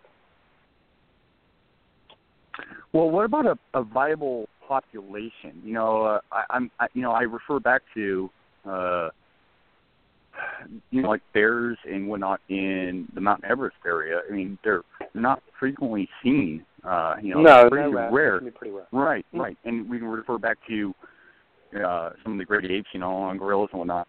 I mean, what do you think in your opinion? I mean, one of the big questions comes up time and time again is, you know, if Sasquatch is real, it, it would need a, a certain am- amount of number to procreate, and uh, Yeah. Without you know genetic, you know, uh, you know, mutilation, all that getting involved, uh, you know, uh, so in your opinion, um, of course, not an expert on it, obviously, but in your opinion, I mean, uh, is, is Sasquatch really able to live here in the United States or the Pacific Northwest and British Columbia, Canada, and all these areas? Hmm. I, I think so, personally. I don't think uh, I think Yeah. people really get screwed up with the numbers. Yeah, and I, I don't think that they should get too screwed with the numbers because there's nothing you can do about it. I mean, you know, all of it's guesswork, uh, uh, and it has to be. But but what I would say is, um, first of all, they'll roam. They'll have specific. They'll they'll roam within a range, but they'll they'll they'll they'll roam um, normally. But they have to be rare um, because there are hunters out in the woods, and you know, if they were very common, um, whether they're intelligent or not, make they'd make a mistake. Um, so uh, even if they can see camera trap things, and some creatures can see camera trap, we we could have this whole debate whether a whe- whether you can see the the, the, the from camera trap or not. But even if they can, they would make a mistake, um, and and they would be bagged um, by by somebody. So they Yeah. must be pretty rare. Um, they must be, you know, you know, maybe ma- no more than no more than than um, well, a reasonable viable population, even in the Pacific Northwest, it must be no more than a thousand or so. Um, Yeah. you know, but that but that's that's a guess, and you know maybe only Right. a few hundred. Um, it's not going to be any more than that. It's not going to be um, thousands or tens of thousands. It's going to be a few hundred to maybe a thousand maximum. Maybe a few more in, in different pockets like Texas. Um, Yeah. I was I was interested in the Missouri, you know that area around the Four Corners when I went there. That remind that swamp area very much reminded me of um, of, of, of the habitats of some of the jungles I've been in. So I, I'd, I'd like to have a look at that again.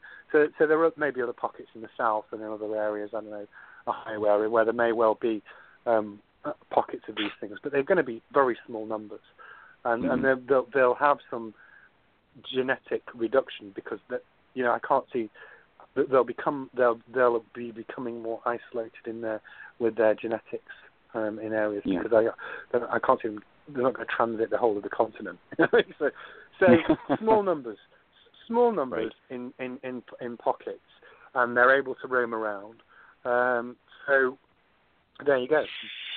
Yeah, you know, uh, you know, when I had to, uh, when I was in San Diego, I go to the zoo all the time, and when now I'm up here in Portland, I go to the Portland Zoo, and my favorite, favorite, without doubt, uh, you know, exhibits are the primate exhibits, but more specifically, I love, love, love the orangutans. I mean, I just love watching them, what they're doing, um, and I see it um, personally. Uh, some very uh, some things are very similar to Sasquatch. Uh, you know, uh, as I would imagine, uh, hypothesizing. You know, orangutans are very intelligent. They're thinkers. They they use tools, and also just gestation period. I mean, they they give uh, birth like I, I believe it's like once every eight years or so. I would imagine Sasquatch is all on a similar path or similar, uh, you know, uh, that they don't give birth every year. I, I, I cannot possibly, in my mind, see them giving birth every year. I think it's much, you know, it's very similar to the orangs, um, orangutans. Yeah, and, it, and, and, and fact, it's very. yeah. It has to be. I mean, I, I- I think I think you know, as you'll know, uh, giving birth is a very bad survival thing because it takes right. a lot of resources. So, so, so when we Kinda look at to- when yeah. we look at yeah yeah um, Kinda all res- important, with, yeah. with a, but but, but um, you see when when um, when we look at this, so so let's look at Neanderthals. Let's look at um, one of our ancestors. Uh, one of the things that they did um, they had a very low reproductive rate, and that's one of the reasons that they died out. Aside from um, their, their, their genetic combinations with us, they, and one of the, they had a low reproductive rate because it took a lot of resources to care for a child. Yeah, especially when you're a nomadic hunter. Um, so it's a bad idea to reproduce a lot. But by the same token, if you don't reproduce enough, then you go extinct. So these things can quietly die out. And I think you know, in Mongolia, uh, and to give it just to give a tangential example, I was in a situation there where I travelled many thousands of miles across the country, and I only got down to this tiny area, about 50 square miles around a, a town called Hovd, where there'd been any recent sightings. And the whole thing had carried on for hundreds and hundreds and hundreds of, uh, uh, uh, of miles and many stories and all that, and it gradually eroded down. And you know, it also it almost seemed to me, and this is a conjecture, one of the things that happened to it, that it, it had bred itself out of existence. so uh, and gradually, it mm-hmm. becomes mm-hmm. harder to find mates as well because they're in more isolated pockets, and you just disappear. There isn't always a, you know, a violent clash in order for evolution to make you extinct. Right. Well, Adam, you know, uh, the Olympic Project is working with, you know, on this this possible bedding uh, nesting area that we we don't call it a Sasquatch or, uh, area. I mean, we don't know. We haven't hmm. seen Sasquatch make these beds or these nesting areas, but they are unique because really have not been found. Uh, I've been there in person and, and, and looked at them, studied them. Never seen anything like this in all my years in the woods. Uh, and Derek Randles and a lot of the other guys like you can have, have spent, and, and Cliff Bergman, these as well, have spent mm. you know many years um, in the woods. Uh, they're hunters, guides, everything. Uh, never come across something of this caliber. Um, I would love for you to uh, to witness them in person. In person, but the uh, you know I like to. Them. I spoke I spoke to you and Derek about them. Um, I mean, when he, when I saw the photographs of them, they reminded me. I mean, Derek, Derek talks about. I mean, this is all hypotheses about the potential right. Parallels between gorilla nests, which is what you should do. You should do a comparison. They reminded me a little of orang nests. I would like to see them. I think it would be great. Um, it would be. I mean, I don't know how that research is progressing. I'm sure you're going to have controls where you leave some of the areas alone and don't touch some of the nests, and something may go back to for comparison purposes. But I'm sure you've got it all in hand. Yeah, exactly. And and uh, I mean, I would love to have you up there, uh, up in Washington, to check these out in person to compare the, mm. those to. You know, uh, have you ever uh, have you ever come across? Um, you know, I'm sure you've studied and researched gorilla nests before, but have you ever come across a gorilla nest uh, in person? Yeah, in the Congo I have one on one occasion, but I've come across many orang nests, yeah, and orang um, yeah. areas, and that's what I'm more familiar with. Um, so I can't, I can't, too numerous ones to mention over, over the years. So that was why I drew the parallel between orang nests and um, and and the and, and the uh, ones in uh, in in Washington. What I saw, yeah. Uh, yeah, and, and, and I, I think it's potentially very, very, very, very interesting. I mean, you know, I don't want to talk about Derek's research because obviously it's Derek, right. and I'm, I'm, not sure what he's what he's sharing and not sharing, and it's your research and the Olympic project. So, all I'll say is um, on that on that to be very careful um, is I am very interested in it, and I would like to see how it progresses, and hopefully I'll get an opportunity to uh, see them myself one day, and that way I'm not not impinging on anybody else's research by imparting what um, he hasn't hasn't shared. right, right. I, yeah, I understand, and you'd probably be more than welcome, and uh, we'll talk down the road about that. But you know, I, I got to I'd like you know, to see going him. back. To, yeah, well, yes, yeah, yeah. It's, it's, a, it's a close study, and it's very tight knitted. You know, obviously, uh, no, but a lot going but on actually, is a, that's the way that that Derek has approached it.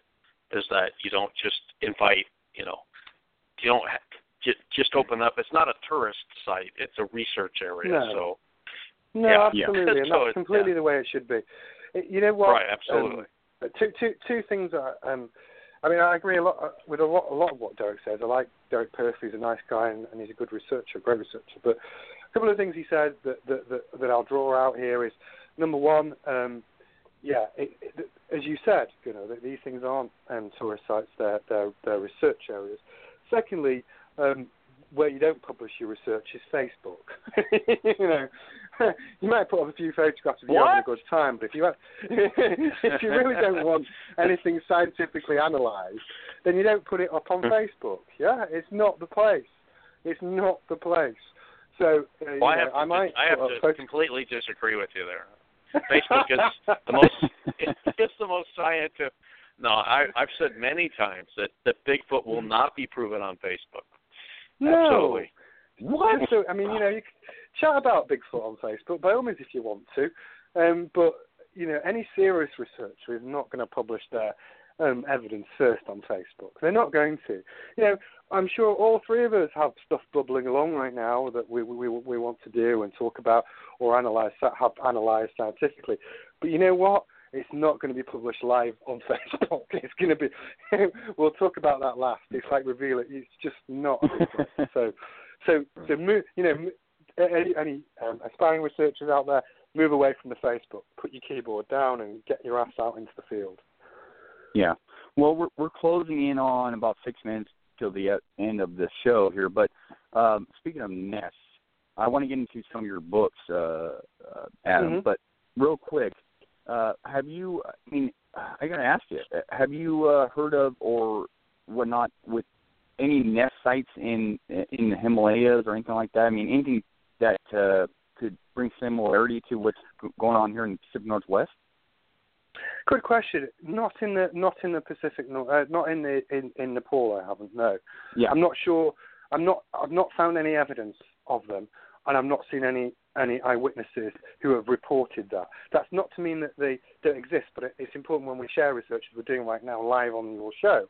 I tell you what I haven't haven't found. So the starting point to the answer to your question is no, but that doesn't mean that there isn't. It's just I haven't found it.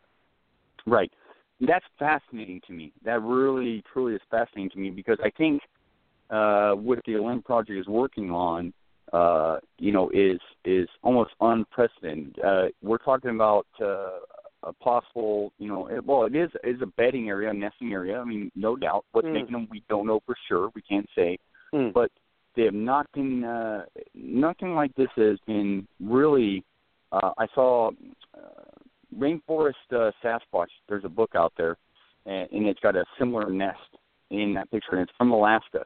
That's very similar to what the Olympic Project is working on, and but I think it's just that rare, and that leads me into a whole another segment of uh, ideas and questions. You know, uh, are we? You know, and I would expect, I would expect Sasquatch being rare, I would expect these nests and, and bedding areas to be rare as well, if they are indeed Sasquatch related. And so, uh, to me, uh, that I don't think they're gonna be. It, they're hard to find. They're just hard to find. But yeah, they're uh, very very hard yeah. to find, and, and they do they they one of the things that interested me about Sasquatch, and, and you know, obviously I found myself here because of of of, of, of, of um, marrying Nadia, and I'm very glad to be in San Diego. And that was that was why I was here. But one of the things that that, that now I am here is is the big question is um, why are they uh, why have they not been detected so far? So um, and gathering evidence to do that and one one of the keys around understanding why have they not been detected so far, apart from the rarity value uh, of the creature, is their level of sentience.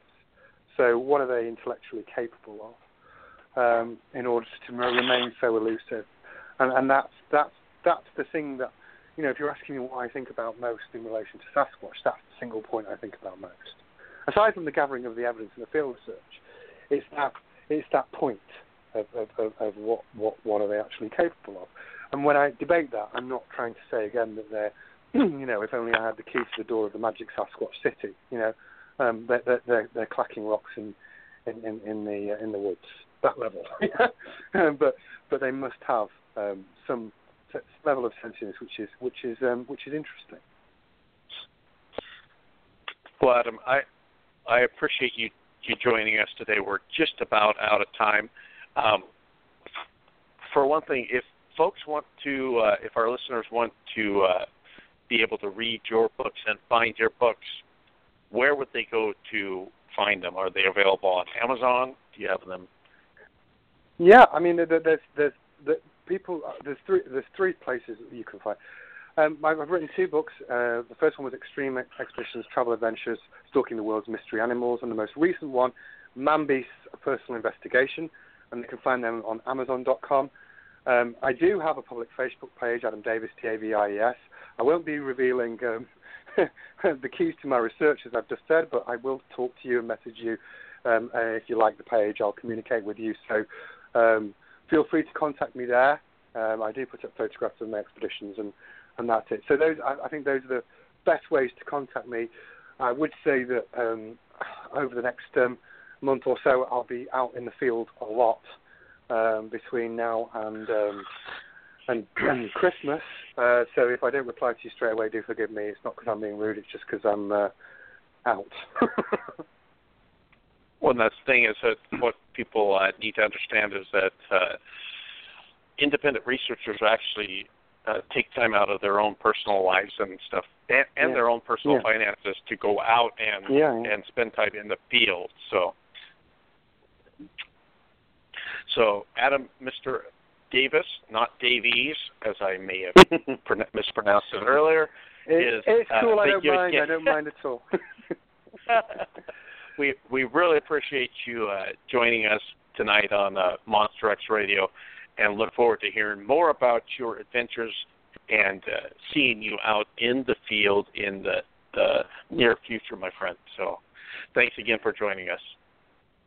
oh, thank you very much. Uh, Lovely to speak to you both, and I hope I see you in person again soon.